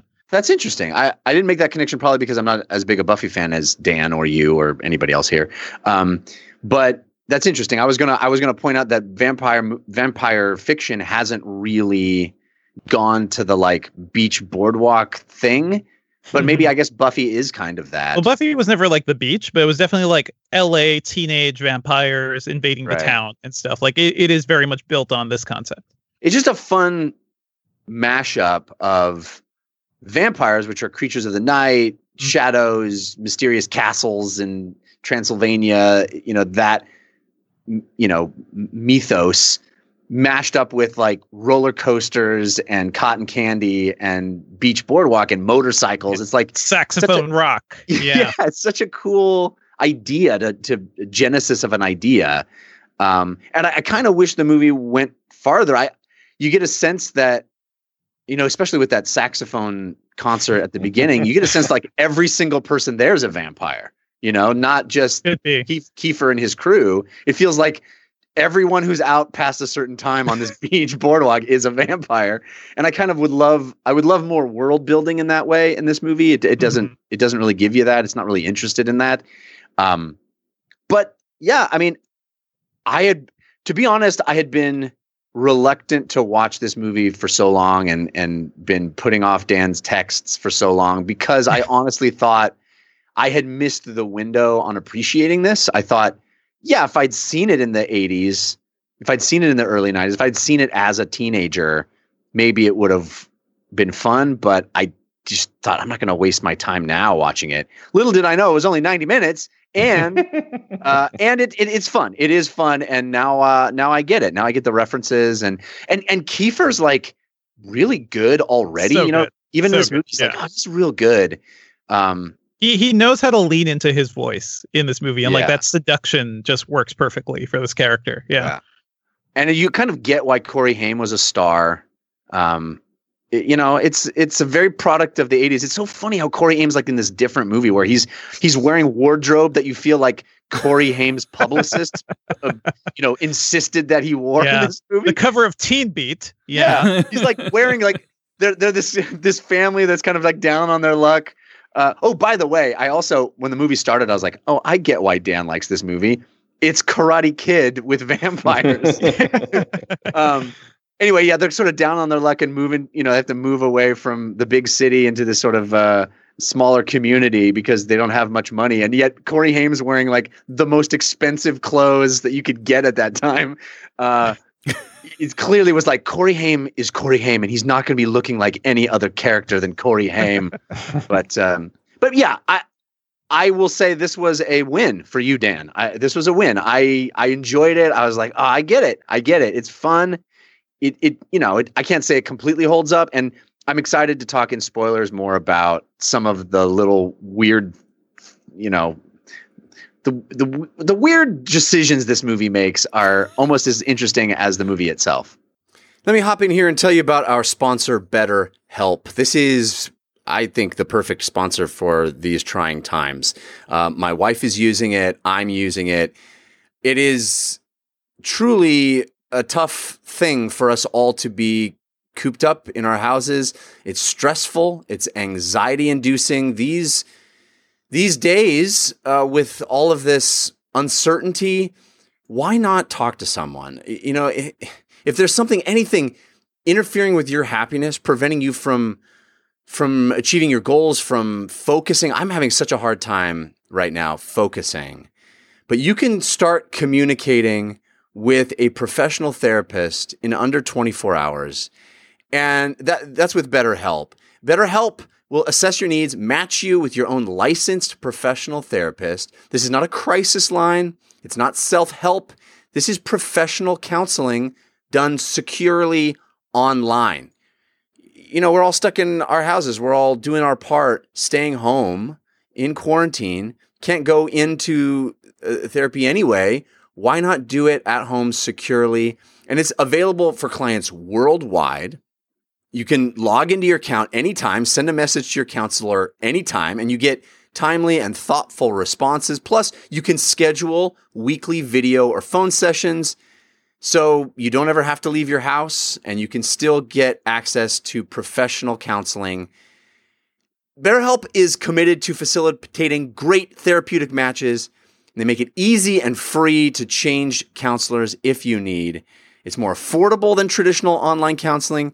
Also, financial aid is available. BetterHelp wants you to start living a happier life today. And like I said, my wife and I are both taking advantage of this, and it is it is so beneficial to us in these in these days when everything seems so bleak and just uh, getting access to professional therapy makes such a huge difference in our day-to-day lives so visit their website. You don't have to take my word for it. You can visit their website and read other testimonials that are posted daily. Uh, that's uh, betterhelp.com slash reviews. Uh, but when you visit betterhelp.com slash filmcast that's better h-e-l-p betterhelp and join the over 800,000 people taking charge of their mental health with the help of an experienced professional. Uh, you get 10% off your first month just by visiting our website, our link, betterhelp.com slash filmcast. So again, slash filmcast listeners, 10% off at B-E-T-T-E-R-H-E-L-P dot com slash filmcast. Dan, uh, go to you real quick before we go to Devindra and me. Uh, you said that revisiting it, you kind of were surprised in a few different ways. Can you talk a little bit about that? Your most recent viewing. Well, I, I yeah, and I also think it's important to create a little bit of a snapshot of how the movie existed then and some of the craft behind it that Jeff spoke to. Um, certainly, there's probably some stuff that they just were not capable of pulling off given the technology and the means of filmmaking. But at the same time, this movie is basically like watching. I couldn't really think of it as good a reference as like maybe a Michael Bay movie now. Joel, Joel Schumacher was a music video and I think commercials director. So in the same way that Top Gun has that crazy volleyball sequence and it's like, oh, this and the and the filtered lenses. It's like this movie was a visual, like even the mashup of those ideas that Jeff was speaking to of like beach soaked and um and Tim, the Tim Cappello uh half naked sax man, like that and the music that was used in the movie and some of the editing, like that kind of thing uh was super stylish. Was like whoa like the way this movie even worked. And the and the camera like swooping down um was uh a choice. It was not just a it, it wasn't that way because this is what filmmaking was. It was actually like cool that it was that way. Um and i think you know jeff was brought, brought up pacing and there were a couple things especially at the beginning where i was like wow this movie moves so quick. And mm-hmm. even uh, there's a tiny little bit where jason Patric and Jami Gertz they're like doing their first meet cute walk and talk and they're like just walking to his bike. Like they just started talking but it's as if they were planning on leaving together yeah. anyway. It felt it felt I, I also wondered his performance i'd never really clocked this is weird at times. And it, and it was he felt like he he gets into a zone when he's going through the vampiric transformation. And the beginning when he's like following her when he first catches her eye he's still in that zone before that even had like he's he's acting very strangely and i wondered if they had shot the opening at the end of the shoot and mm. he just it was a not it was a mismatch of direction for him and anyway it was very weird i thought um so there, there's weird things that probably at the time we just ex- movies moved that way because of the way movies were made and maybe less reshoots where you could correct things. And um, so there was some stuff like that that really kind of threw me and I had not remembered.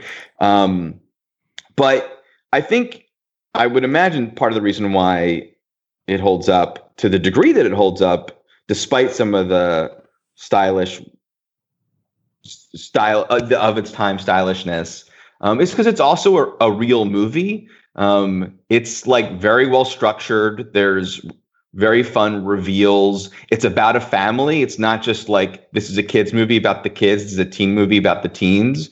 It is about a family dealing with divorce. And there was something that I had never clocked as a kid, where when they first move into the new home and the grandfather said is talking about the divorce, I believe, with the mom, and she's he says something about like you should not have like let him have the house and yeah. and you're the only like, divorce you're the only woman I've met who hasn't been richer by divorce or something yes. like that. Yeah. Yes. Great great line. And and it perfectly sets up this woman who's like allowing herself to be walked over. I wish that she what an easy arc she could have had to have made a fun decision at the very end of the movie. Yeah. Um, and I, I kind of thought that was what I hadn't remembered the movie perfectly. And I was like, oh my God, genius. Um, and it didn't totally go there, but that was just a great, by the way, movie. Um, one of the writers of the movie, Jeffrey Boam, who I adored, he wrote, he wrote Last Crusade. Um, and I think he worked on like Lethal Weapon movies. And this movie, he just, I, I, I believe he's responsible for a lot of the movie's fun. And you, you guys brought up the Buffy analogy. The thing that really landed for me is how much this represented the Joss Whedon voice yep. of pairing really grounded sense of humor with um, heightened genre stuff. You know, like um, the it's it's it's interestingly it's dialogue that puts us in the mind of like, oh, this is how it really would be you know, I in my mind, and there was stuff like The Hunger that came before this that I had never seen, and I could I could be very wrong about what I'm about to say, but I feel like there were Dracula movies forever, and then around this time, once again I could be wrong, it was, and I know there's like Nosferatu, whatever, but this then we started getting vampire movies where it wasn't right. just like it's about Dracula and Dracula on screen and all that mythology. It's just no, wow, wait people can be turned into vampires. Um, similarly, like it does take a similar approach to the Wolfman um, to uh to how American Werewolf in London handles with Wolfman. It like slows it down and shows what if you were watching the actual progression happening and seeing someone deal with it. But I did get like twinges of like, oh, it's kind of like they're dealing with if their older brother started doing drugs and drinking and the family has to be post divorce and they're having to deal with it and younger brother having to deal with older brother. I just I, I thought all that stuff felt really authentic and and and good. Um, It's it's also interesting, you know. Uh, this is a very obvious point, but as you get older, the peop- the characters you you identify with the most change. You know, Yeah. Uh, when you're a Mhm. kid, you're really identifying with Corey, and Yeah. like, oh, this fun little adventure he's going on, and man, if I was in that situation, I would be doing the same thing. Now it's like Dianne Wiest's character that I feel the most. know. Totally. I, right? I, Dave, it's so funny you said that. I, and by the way, I was a huge Corey file. That was another part of my adoration for this movie. This is the one where they met. Um, The And- Corys. Yeah. the Coreys, and that that also was a real mixed bag of like, there's such great. The Frog Brothers um, are great characters. The conceit of them is so fun for the movie, and but the take on them is at times so bizarre. Yeah. Sometimes hilarious and great. It seems like Feldman Feldman's a good actor. And He's he just feels like he was Yeah. way over directed here. Doesn't it feel like he was just like he was told to do some of this stuff, the deadpanning and the like Yeah. well, you but know, then also grumbling. he, he has he affects a, an adult lower voice. I, Yeah. I Yeah. gotta think that was an actor decision. You know, Maybe, To- maybe to I don't know. I, I just feel movie. you see him in Goonies, and you know, there's there he does very good performances. It's not that he's he's Yeah. you know just this kid actor who wasn't any good. He, he was a real good actor, and uh, this movie is just kind of doing a, this bizarre thing. Totally. Um, but uh, but yes, I definitely identify with Dianne Wiest. It's like that, that's more likely a person that you actually know in your real life. You know, Right. um, Sure. Yeah, you're like just let her have a date. yes, please cool come on. the movie includes her, you know, and Yeah. that her Yeah. it's it's about the family story. It's not kids going on an adventure together. Um, but and the production design is awesome, and the costuming is awesome. It's da- it's I, I like I, I I I mean I'm curious how you guys feel, but I sort of felt like there's some 80s movies where it's so embarrassing, and this hmm you guys may say it is and it could but i also i felt like it's so specific that it almost feels like a science fiction movie it's like oh i'm watching a very interesting depiction of a culture um rather than look at shoulder pads you know because Yes, it's yes. so detailed everything Mm. uh, aesthetically um and when we get to spoilers we can we can go into it but i think this movie has just one of the greatest last lines of Yes. a movie of all time Yeah. for sure. for Yes. sure. so came way quicker than I had remembered it coming. But um, yeah, lots of great, genuinely funny stuff. To you know, to this day, was lots of things were not dated. Some things are, but lots of things are not.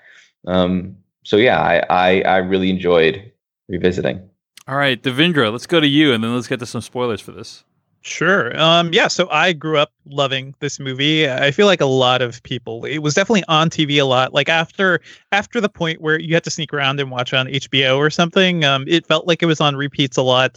I really remember as a kid enjoying the style of this movie, just like the look of it, the way everyone is just like so cool. Kiefer Sutherland is so cool, and his clothing, like it's all, it's dated, but to me, it's also dated and like you're saying, Dan, so specific that feels a little timeless too. Like it still works for me. Vampires in leather on motorcycles still feels cool as hell. There's a chase, not not quite a chase sequence, but there's a race, uh, uh, you know, at night that looks so cool. Um, I think this movie really evokes Joel Schumacher's best sensibilities in terms of style.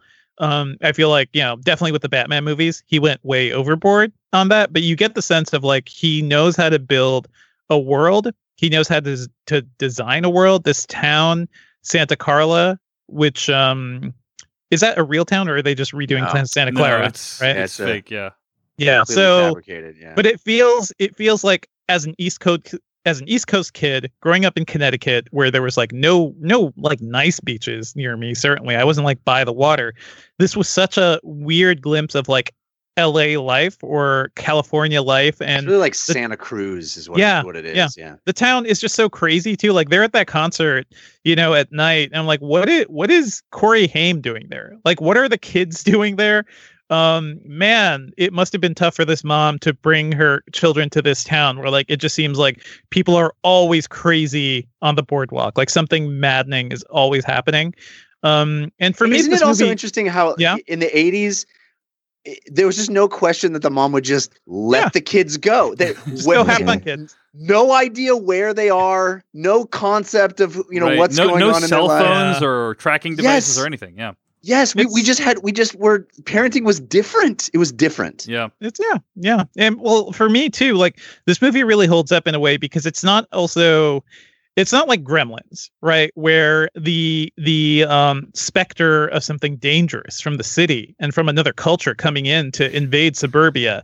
Uh that's not the core of the movie. This movie is about like, you know, this family who is going through hard times, moving to a city, and there's a lot going on. And the people living in that city aren't inherently bad. Like I love the establishing shots that we get at the beginning of the movie. It's just all different types of people living their chill beach life. Like there's so much cool stuff going on in this town.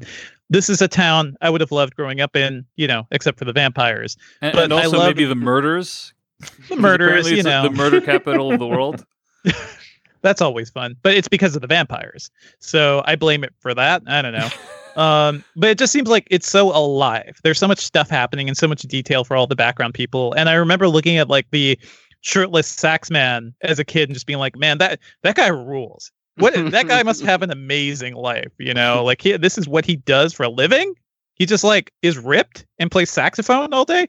Uh but yeah i love every aspect of the style of this movie as a kid. And for me it, it really a lot of it still holds up. I think it still looks good. Um some of the special effects definitely feel dated but i think towards the end where things get really gory like i love how this movie both starts out as a very teen centered movie. You get some family stuff and then it really leans into like the gore and the horror stuff towards the end. So like, as a kid this movie had everything for me and i, I appreciate it. I still appreciate uh, so much of it and certainly as somebody who loved buffy growing up like you can see so much of buffy in this movie. Like the vampire's lair is very much a Buffy set of just like cool stuff happening, like underground. It's kind of grungy. It's modern. You know, they're into pop culture. You know, they have posters in the background and stuff, but they're vampires. They gotta they gotta go suck blood. They gotta do evil things. And that juxtaposition of like vampires as pop culture and showing it kind of modern, I found really cool. Uh, I will say this: these days, I'm definitely more of a fan of Near Dark, which came out the same year another vampires uh, i believe also on motorcycles. Uh, you know cool punk vampire movie. To me that one is grittier it's deeper and certainly better directed because Kathryn Bigelow come on. Uh, i love that movie but this one still holds a place in my heart. All right, I'll just bring up a couple of meta uh, points, and then uh, I'd love for us to get into spoilers, talk more in depth about the movie. Uh, but one thing is, I I think people have already pointed this out on the internet, uh, but uh, the movie Us, Jordan Peele movie, uh, Yep. directly references the making of this film. Right in the opening of the movie, they say, "Hey, I think they're shooting." Uh, some kind of vampire movie over there as they're on the boardwalk at the beginning of that film, and they're referring, Yep. of course, to the Lost Boys.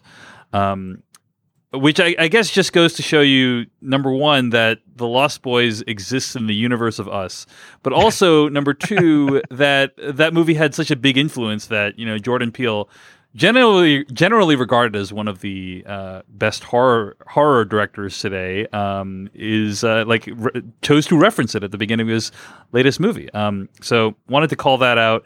Uh, Germain Lussier, a friend of the show, recently interviewed Tim Cappello, the sax man. Sax man And I think that, I thought this is really funny. Uh, this guy uh, worked with Tina Turner uh, and spent years uh, performing with them. Ringo Starr as well.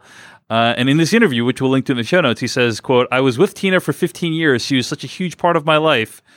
Uh, every day, every night, playing with her, looking at videos from the night before. I did so many records with her, and all this stuff, it means nothing. I'll go to a convention or I'll do a gig and I'll have a picture of me and her. Maybe I'll sign one or two a day. It's all just stills from the Lost Boys. That's what people want, and that's what they see me as. Uh, and I thought that was fascinating because it's just this idea uh, of this guy who spent years working on legitimately good music that he is proud of, rightfully so. Uh, Are you saying his song is not good in this movie? No, I'm And just he- saying. he's in he's in like thir- 35 seconds of this movie. Yeah, Yeah. he's in. He's you in know- about one minute of screen time. It's crazy. movie. Crazy. that like defines his legacy. That's uh, you know the vast majority of people when they talk to him, that's what they want to talk to him about. is this one? s- He did one day of shooting, and this is the thing that he's remembered for, which uh, I think just goes to show you about the power of movies. Uh, you know, Sure. and how And how pop culture. Yeah. and, and pop culture, and how And, much of a uh, role can have in etching yourself into the popular imagination. Go ahead, Jeff. The power of moving your hips like that is what it's Yeah. really about. Indeed, Really? That's like, the the much. biggest. I remember asking my brother, and I wish I could remember his answer now.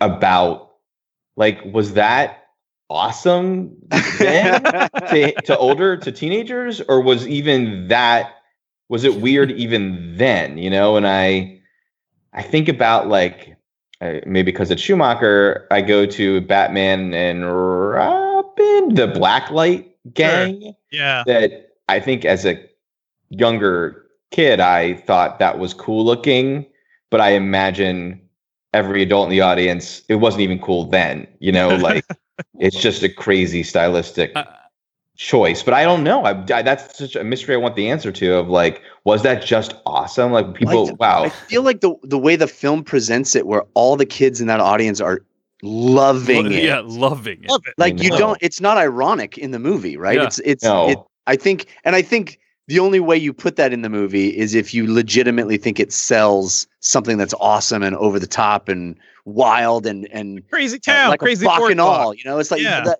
the idea is this bacchanal is happening and it's just like no inhibitions and everybody is just like you know dancing in the firelight. You know, that's I think I it must have been cool. I think the thing that really threw me for a loop is this moment when Dianne Wiest is in the video store and uh, you know, the kids are being all rebellious, and she says, "Oh, the kid," you know, somebody says "kids these days" or something like that, and she says, uh, "Well, all of us were kids at one point. You know, they're kind of just like us in a way, only they dress better." and I thought that, that really kind of threw me. I had to. I was like, "Whoa!" Because to me, all these characters look ridiculous.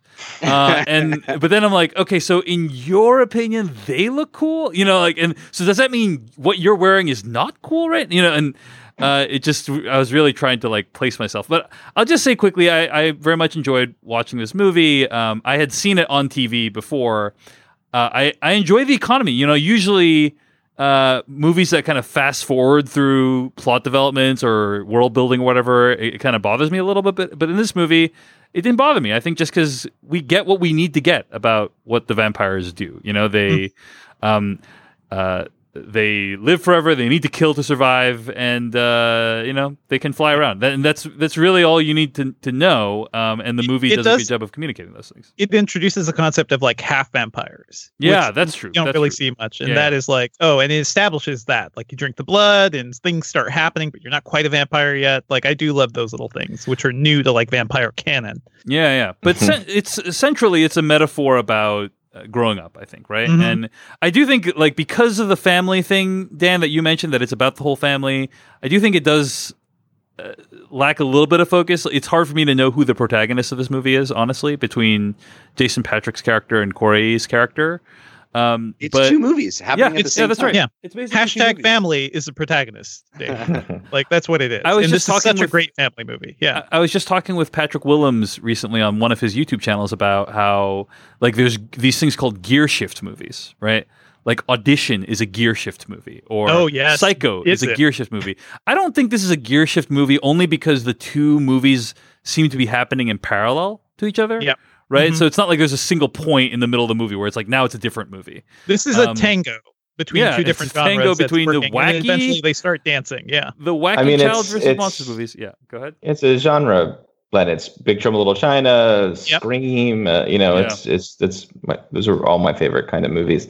So, but Um, yeah, s- centrally, it's a metaphor about growing up. I think it's a, it's it's like what is what does it feel like to be seventeen and feel like the world is at your feet and all these outside forces th- that now you have access to, you know, that you don't fully understand, um, and that threaten to intrude upon and maybe wreck your relationship with your family. And how do you navigate all those things? Um, and the, the central metaphor still really works for me. So uh, I enjoyed it overall. It's very, very goofy, particularly the parts with the the children and them killing vampire. It's very funny, and like the whole grandfather with the taxidermy and everything like that. It's just it's just so weird. Um, but I love his compound house. Like as a kid, like I would have loved to like live in this weird thing with animal skeletons, and it's like a big giant like clubhouse too. Like it's a very unusual house. Kind of love it. Right, but that's it's kind of those things when you think back on these movies, right? It's those things that really you remember about them. Mhm. It's like what Dan said, like the last line of the movie. It's like the the taxidermy and the owl and all that stuff like that. It's these weird touches, these David Lynchian things that just seem to come out of nowhere and don't seem to move the plot along at all. That do help to give a movie like this its character. So But it, does- but it, I mean, I thought that was a deft little piece of one. We're enjoying the comedy of the aloof grandfather Yeah. that we think is just there for comedy, right, and the goofy taxidermy just there for comedy for Corey to freak him out and he can put whatever. Um, and but then also creates the fodder for the finale to happen, you know, to Yeah, yeah. to allow a, a way in which they can use their environment to kill, you know, set up it's set up for the payoff, and then also to allow the grandfather to just fucking come come come out firing. Well, let's Uh, let's uh, let's last- let's let's move to Yeah. spoilers now because we're getting to it already. So Yeah. we'll just say spoilers for the Lost Boys, starting right now. Now you're looking for the secret. You're gonna see this coming. No, But you won't find it because, of course, you're not gonna see this coming. you're not really looking. I have been puzzling over how it works. You don't really want to work it out. Who's in the box? I have been dying to tell you. I want to tell you my secret now. You want to be fooled. Uh, so yeah, what are some of these decisions? You know, you were already talking about the ending there, uh, Dan, but on the way there, w- w- one of the things I appreciate about the movie is that it takes a full, I think, 45 to 60 minutes of its 90 minute runtime before mm-hmm. you really see the vampires in full bloom. Love know? it. Yeah. Before you really mm-hmm. see Kiefer with all the teeth and the eyes and everything like that. And that takes a lot of self restraint, I think, you know, because I think like that's what we as the audience kind of want to see. We, we're curious. And uh, they they withhold that until hey now you got to murder all these beachgoers uh, and that, that's the scene when you find out. So I did appreciate that the movie ha- uh, had patience. Yeah, I was shocked. I was Sorry. shocked that you know we're in this goofy, you know, Frog Brothers talking a big game about how they're going to be the ones, and you think every '80s movie you get to the to the to the big moment, and then they go humana humana humana, and you know they turn out oh they're just kids, you know, it's uh Wolfman's got nards, you know, it's all that those kind of moments in the 80s movies of the kids who are like we can do it. Oh no the goonies are really kind of uh, you know not as cool as they think they are and they have to learn how to overcome it. No. The frog brothers fucking stab vampires, They're murderers. they just Yeah. get to the moment. There's dudes hanging upside down. Let's climb up here and stab the shit out of them There, was there's like, a prequel movie to be made about those guys. Like, just like, oh, did you go through this before? How do you know so much? You know, there is yeah, well they read comics but they, but there is Yeah.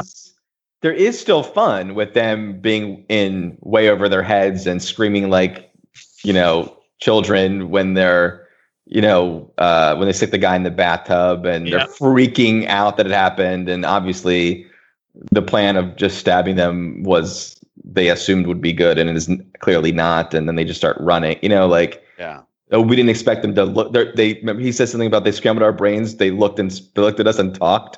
Um, Yeah, I mean, they're they're so they're fun, but I also was shocked that they just like, I'm gonna drive a stake through this thing that looks like a person, you know, and just not care. And uh, it's Uh, shocking through to Alex me. Winter, who dies really Yeah. horrifyingly, I must add. Yes. Every, everybody in the final scene dies horribly. And I think that's part of the fun of the horror aspects of this movie too. the, you know there's so little explained about those kids we just take them on on their word that they just know shit you know like Yeah. you said they read comics i guess and they've been around uh, and there's the, the, the, over and over this movie just doesn't care to explain things to you it just there's there's really no reason that Kiefer decides to turn jason Patric there's really no the movie doesn't That was a really little care to- disappointing, I have to say. Well, I mean, no, the have you have you seen Jason Patric in this movie? Like he's uh, beautiful. Like you It's like, want I'm to gonna- add him to his collection. Come he's on. come in. His girlfriend is gonna be into this other guy, and instead Yeah. of murdering the guy, which you could easily do, and is exactly what you need to live, you decide to turn him into one of you. I guess. No, I think the I think the I thought that the plan was because um the head vampire, forgetting his name, uh Herrmann. Max. yeah, wants wants them to all be one big happy vampire family. Yeah, yeah. When his it's children about grab him. family. Okay. Well, that brings me to the chief thing that I do not understand that this movie just chooses to have you accept, which is they do this wonderful scene at, at the dinner date Mm, Where I- I we- know where this is going. Yep.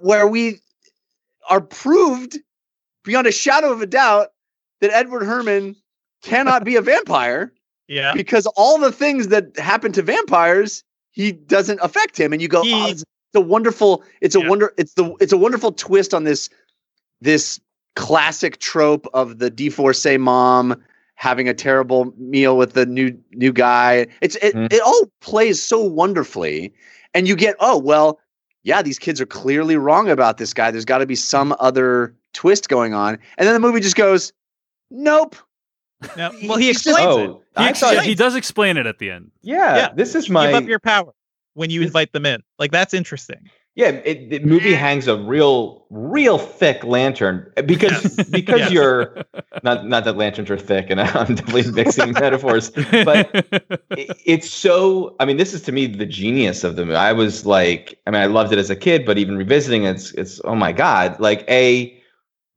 him him making a real st- putting real stank on.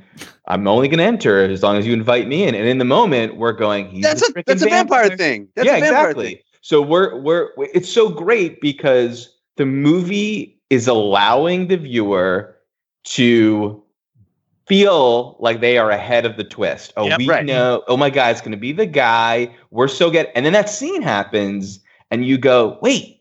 Oh, it, it's not. How can it? He it, def- Right. it definitely is not that guy. That's crazy. but then they don't they don't earn the way back The way back is he says. You did the one thing you're not supposed to do, which is odd, which we're as you Which- go, which- that's okay, right. You can't. But the one thing I totally love the one thing you're not supposed to do is invite the vampire in. But the one but that doesn't magically give him a reflection in a mirror. Like that to to, to have it be you once you invite me in, I can be seen in a mirror. Uh garlic doesn't affect me. All all those th- like that is a big Well, leap. you're actually not even. You're cruising over the actual flaw that I don't Yeah. want to admit. But I I willing to believe this movie establishing those rules. I mean, it also establishes that you're a half vampire and you can only be He's you the know go king back. of if- the vampires. He's the chief vampire. What? Well, Well, that's you it, kill that's- him. that's if this you- movie's canon. That's not He's every the movie. most vampire, right? Right. You kill him, all the other vampires change back. Right. The And- movie is establishing that as a rule. That is not a every vampire movie rule. That is this movie's rule. So this Right. movie is also establishing that once a vampire is invited in, you lose your power over it loses its thing. He says he has a I line it's a about it. pretty big stretch to say, okay, movie, you've you've established that Jason Patric had to be invited in too, and he lost his, his reflection in the mirror. Well, that's he- his house, though. That's his house. Yeah.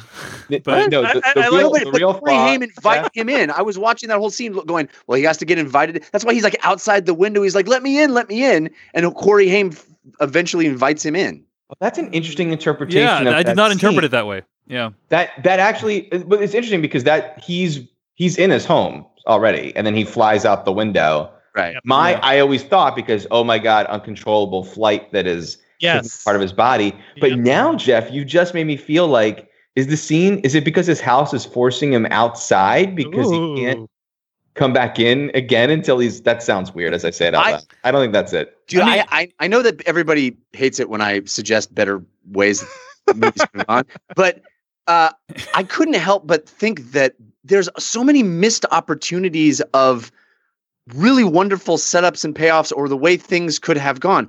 I'll do, I'll just mention two really quickly, if you'll indulge me. Uh, the first is that scene where Corey Haim realizes his brother is a vampire it it plays so abruptly and he buys it so completely so fast Yeah. when you could have had you could it could have been so cool where like the dog the dog attacking him is great but then all he just switches immediately and goes you're hey, you're a vampire look you're you have no uh you have no reflection it the movie seems to set up this moment where he's reading the comic book about the things that make somebody a vampire Yeah. and looks looking up at his brother and seeing the same shit that he's reading in a book like have, give me that scene where he's like reading about a vampire you know doesn't have a reflection in a mirror and he looks up and his brother it, walks by the mirror with no reflection and then he looks back down and you know a vampire does this or that and his brother does like Well, that's that the is scene the kind of there. Yeah. That is sort of there with the dogs. That like he's reading about the the such a it's such power. a leap to go oh there's hell Okay. dogs and then this guy also owns a dog you know it's like okay i don't know it just feels clumsy the, the, the second one that i'll say is you have the grandpa going to visit the widow johnson through the whole movie which is a complete throwaway nonsense. It's just to get a little bit of like wink wink nudge nudge old guy getting some jokes. Instead of what you could have been doing the whole movie is setting up the fact that he's going over to the widow Johnson's to build a fence. Like the whole movie, he's got to get wood to build a fence, and he's got to do the the the stakes that are on his car just show up at the end instead of Well, like it being this cool thing of like, oh my god, that stay he was d- doing. It's it's like a, you it's a missed opportunity. what you did, there is a clear moment where he's building a fence around his own home nowhere. with giant He's- stakes sticking He's up. all of a sudden building giant stakes. He could have like the whole movie could have been setting up to that instead of just like the last 20 minutes. Oh, he's grandpa's now building giant stakes in the yard for some reason. Instead of like we the whole point of the widow Johnson is to get him off stage, is to like get him to another place so he's not involved in what's going on at the house. And you could have used that for two purposes. You could have used that to set seeds of his eventual return with the fucking awesome stakes instead of just being like, oh, now he's got stakes. well, I feel like what you say, what you're saying is sort of how I feel it exists. Um, not, but I even with the Corey thing, like, yeah, that that his he buys it so quick, but it's quick by a scene, not by a by twenty minutes. I, but but but I just want to say, Jeff, the thing you're cruising over with the argument of like once again, I love that it, it- this movie is establishing a, a rule for itself, which is once you invite a vampire in, whatever. The problem for me, and maybe someone, maybe I'm overlooking something, Mhm. but I think, and it may even be why subconsciously you're feeling it, Jeff, is the finale. Right. I could believe that they all can enter because they invited that head vampire in, and these are his minions. Mm. But then garlic and holy water and all those things shouldn't garlic didn't that. work. The garlic The didn't. work. garlic didn't, but the water did. Yes. Basically. The water did. Yeah. By the way, great, great scene of them just like you know, no dialogue, just going to church, filling up all their Love bottles. that. There's, there's, Yeah, you yeah, know, great yeah, scene. Amazing. baptism The- the other- happening. The other thing that kind of bothers me about the end is the um the the final battle between Jason Patric and Kiefer Sutherland, or I guess I guess it's between Jason Patric and Edward Herrmann, is um is like I'm gonna try to push you into the antlers. No, I'm gonna stop you by holding onto the door jam. All right, I'm gonna push you into the antlers. What changes? I just wanted it more. Like there's nothing that sequence I felt like missed a beat of what allowed Jason Patric to do it when the other guy couldn't. You know what I'm saying? Well, he's It's like using the other guy's strength against himself as opposed to having to use his own strength to do it. Vampire judo. He's also got a great line. Isn't he It have just- a great I'm trying to remember what the Yeah. line is. it just felt like it could have been. It, it was. Ah, I tried to do this. Ah, I prevented it. No, I'm going to try to do that, and you didn't prevent it. It, it just felt like there could have been some Yeah. some way to ha- have gone over the top. You know, it like wasn't fulfilling a it wasn't paying off something that was set up in act one but go Right. oh he's using the thing now Right. the only thing i'll say is he is holding in trying to prevent himself from being a vampire the whole time and finally he ex- accepts the you know burden of it and then uses it to not to succumb to it but to fight back against it. He goes the- full Dark Angel, basically. Um, not Dark Angel, the show, Angel from Buffy. Yeah, I was Uh, gonna say. shout out- I was gonna say. Shout out wow, to Jessica Edward Herrmann, by the way, in this movie, who Yeah. I love, an he's actor always I love. good. Always yeah, good. grandfather from the Gilmore Girls, like he's so good, and uh, he has so much fun in this movie. I think. The uh, scene that really haunted me as a kid, that still I I kind of got uh, why was the um the tree where they're where they're in the trees Mm-hmm. and the the real the real assault, the first real like full on vamp assault, and Yeah, at the bonfire. biting into the back of the guy's head. They're like ripping off a scalp. at Oh my gosh, point. that's so Yeah. upsetting. it's really it, it kind of reminds me of um event horizons sequence like that um it's wait event horizon is that right yeah event Yeah, horizon that's right. Mhm. um it's so gory and and the combination of that kind of terror um uh, amidst everything else just starts to make it all feel like oh crap it, it- it's going Yeah. down you know it, it creates real fear really quickly at that point, and I love that. Like this is why it's rated R, right?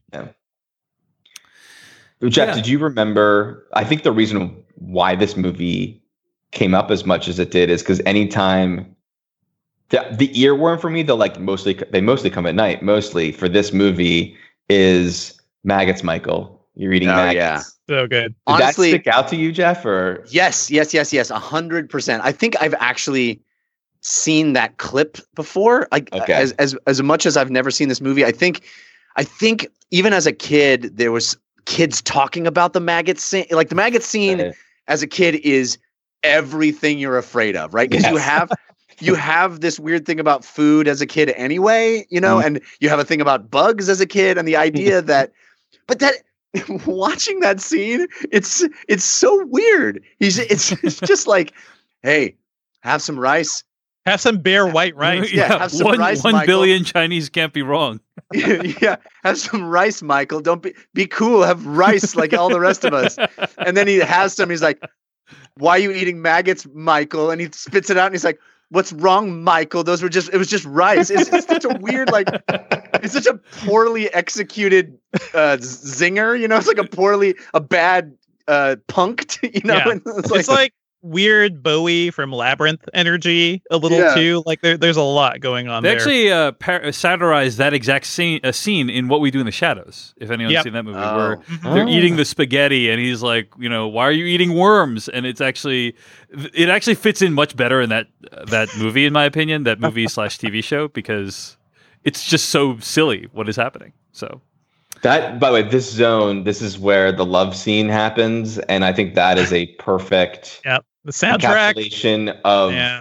at the time a super style like wow cool that like dissolves as they're you know um and totally you don't blink like yeah oh, fine we're getting to the scene that is in every movie that i go to see at the theater where there's a love scene um a love montage but today it's like what is what it's so weird um and way too quick for them to get to that like not the right time So um, Speaking of things that really kind of blew my mind, uh, I think in, I- I guess it's like Dianne Wiest's old bedroom, right? Is where Corey is sleeping in, right?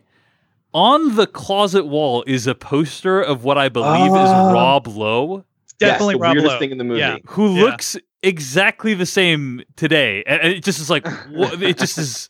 Wait, Dave, you Mind just- blowing. that the most mysterious, vampire. the most Yeah. mysterious thing in the world is why he has a poster of Rob Lowe on his wall. Yeah. Oh no, From it doesn't hold up. a And then you just blew my mind that it's because it's her old room. yes, but it's her old room, I think. No, but she's not. She's Yeah. older. That would have Yeah, 20 Rob years Lowe ago. was on his wall because it's eighty-seven, not. not oh yeah.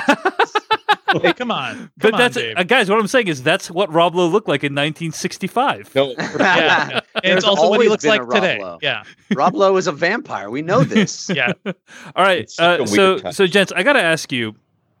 I mean, first of all, uh, let's talk about the, the the last line. I guess, Dan, what is your assessment of what the grandfather knew about the vampire. Like he, he I guess he always knew about the vampires, and did he? Yeah. Did What- not what warn is the his grandfather's family? story basically? Like, is he is, when he's coming in at the end? Does he he knows there's a vampire attack going on in his house, so he loads his car up with stakes and dri- like what First is of all, happening? What is I happening? really don't want to look too deep at it. Um, I want to enjoy it. okay, Um, fair enough. and that's certainly how it's meant to feel. It's a great kicker. But I, if I have to look deeply, if you force me to, uh, yeah, I think that he's over it. He's he's like I hate he as he said. I, uh, one thing he couldn't stand about this town, all the damn vampires. Um, and his kids, his his grandkids are like forcing him to have to friggin' oh god, I guess I have to do something about Yeah. it.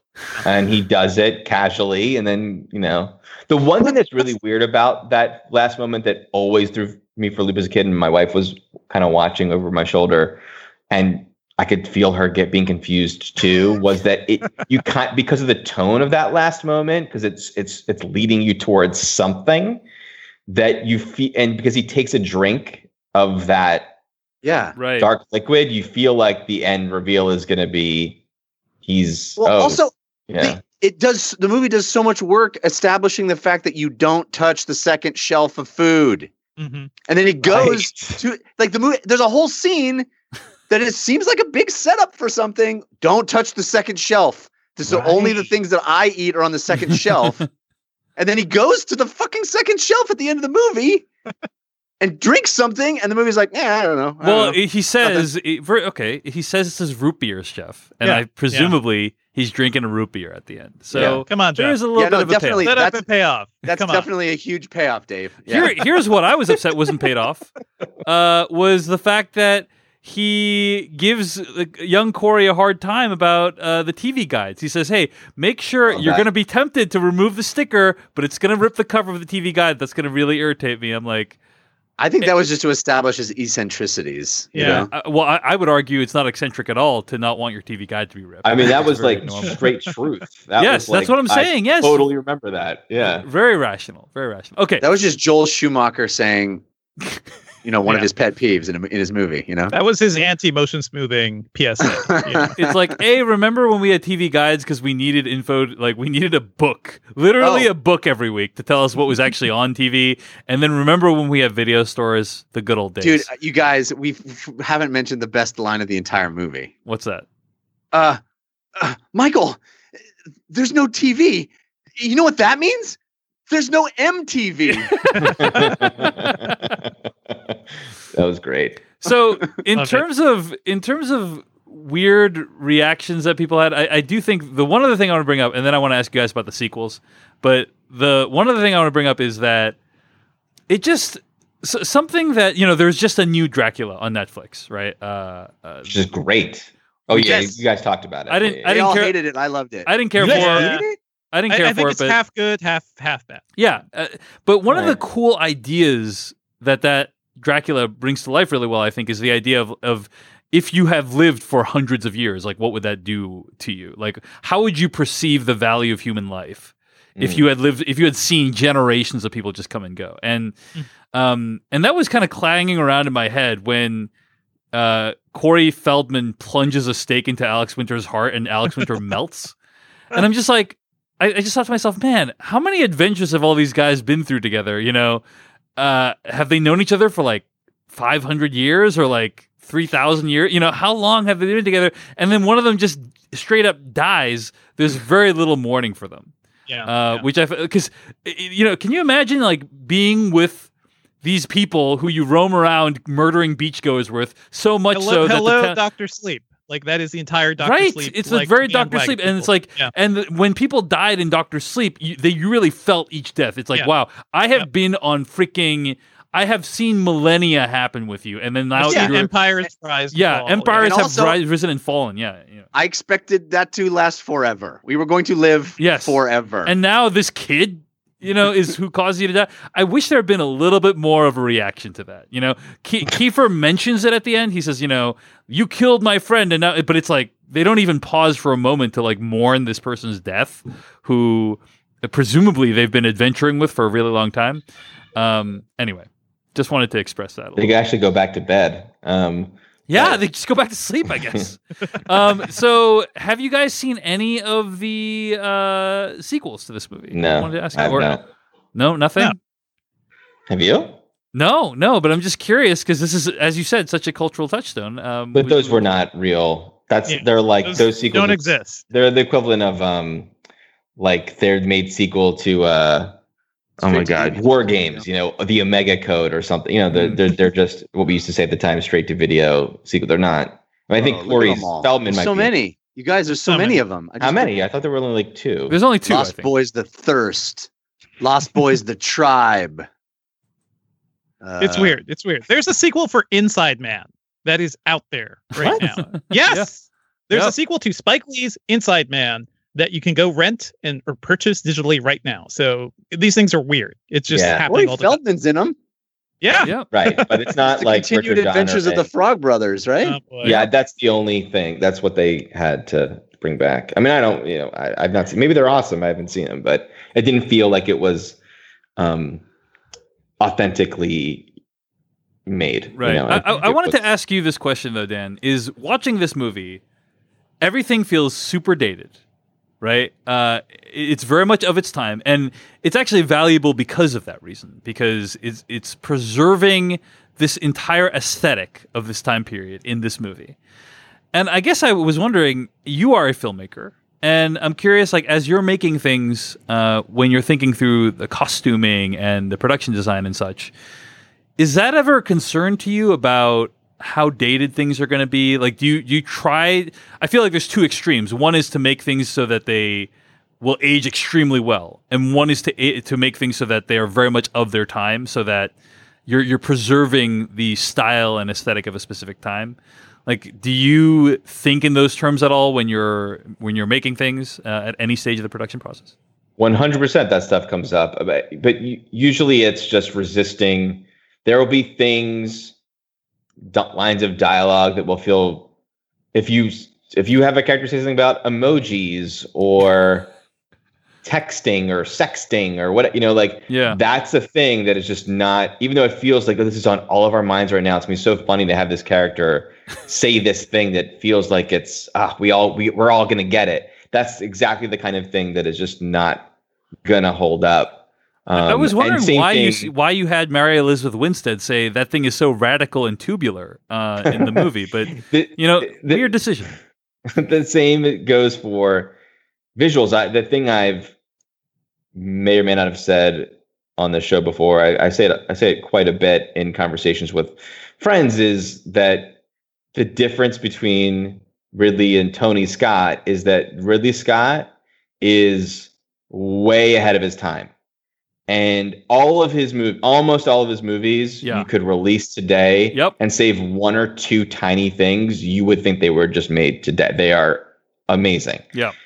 Tony Scott of his time, of Yeah. every time, right? The most 80s filmmaker that ever 80s, the most 90s filmmaker that ever 90s, and the most 2000 early 2000s. You know, in the 80s, it was the you know heavy color saturation and um and smoked out frames and uh and flash frames and the the, the cutting that you the editing that you see especially in like the top gun uh once again the volleyball scene being the pinnacle of that um and then uh the 90s like enemy of the state and Yeah. um and the Hans Zimmer score and all you know and then the 2000s with with uh the the subtitling of the Man on Fire and Domino, the aesthetic that was in hyper editorial editorialized, like it it's it was so cool to see. Wow, no movie functions this way the minute that it comes out, and then like one year later, it's like, whoa, that looks so old. That's so 90s or whatever it is, you know. Um, so, but those things are so tempting because in the moment it feels so new and exciting but it's one of the one of the aspect one of the parts of the Spielberg thing and Zemeckis and all those guys is those guys were real are classical filmmakers. Hmm. Um, they don't often um, aside from I mentioned Zemeckis and of course I know aside from the motion capture Right. animated stuff, um, but filmmaking wise, they're not doing even even uh, even Spielberg was Saving Private Ryan, the uh, Skinny Shutter, like that influenced Mhm. So many movies going forward to do that. And Tony Scott, and even Ridley did in Hannibal, which is you know sticks out a little bit in his filmography. Um, for him, when Spielberg did it, it was to perfectly capture um, the filmmaking from or that we would see in watching old newsreel footage of war at that time and what it was for a very specific reason. He never did it again, you know. But every other filmmaker then used it as a gimmick that wasn't for the same reason. It was to accomplish something else. Glad- uh, Ridley Um, Scott's Gladiator too. I. Yeah, I was going to say Gladiator Yeah. too, which is, I was, yeah. So there's once again, there's exceptions to his timelessness or to his ahead of its time. Right. Um, but in general, you know, Yeah. Yeah. most of his uh, most of his work um, holds up whatever decade you're going to decide to watch it in. Yeah, indeed. Well, uh, uh, this is definitely a movie that's of its time, but it is an interesting one to watch today. And I think there's, you know, as you pointed out, Dan, this is a movie that has stood the test of time, not necessarily in terms of style, but in the sense that people still talk about it and it's very revered today. You know, I mean, this interview with Sax Guy that Germain did, this is like a month ago. Um, and people still think about this movie. They still talk All you about have to this do is say Sax Guy from Well, Lost Boy. Wait, speaking of Sax Guy, there's one thing we didn't touch upon, Uh huh. which is the soundtrack. I'm so curious to hear Jeff's impression of it because that's one of the reasons of why I loved it as a kid. Is I that that main theme song. Oh yeah. I was like it was like my favorite song, and it was so interesting compared with the imagery that it was set against. It also is one of my favorite pieces of score that is unreleased. Like I've I've always been trying to track it down. That um Thomas Newman did. The soundtrack doesn't include it includes some weird thing he did. It doesn't include like the main um the fun music when they're going to decide to go kill them in the end and all that. So um but the soundtrack was a big deal. And that going the Bunnymen doing People Are Strange. Yeah. What did so you good. it, yeah, It- it's good. It's really good. Yeah, and that and as you said, that sort of uh, main theme refrain that keeps popping in. It pops in like at least three times in the movie. Yes, yes. That is, uh, I can't remember the line, but it's like it's very haunting in its own way. Of Thou shalt not kill is yeah, Yeah, right. thou Thou, shalt not shall not kill. Yeah. All that stuff. So cool. At least four times, I believe. yeah. It really It's- hammered it home. It's I, I don't know. I, I found it effective. It, it's cool. it's a it's such a neat tone because it's it's got this celebratory feel to it. It's like it's an anthem, but it's also haunting Yeah. and Melancholy. Yeah. yeah, yeah, yeah. It's it's really good. Yeah, I would I'm- actually I'm glad cite you that- pointed that out. I would. Say, I'm glad. You, um, that's awesome that you felt that way. That that heartens me, and, and I, I would point out that's sort of a precursor to, um, well, lots of movies do this, but uh, certainly Jordan Peele with both Get Out and Us uses um, a, a not pop culture song, but a a song, not a piece of score, but a song that has a real dense tone to it um, that overshadows and both I think are used in the opening credits. At least I know Get Out's one is.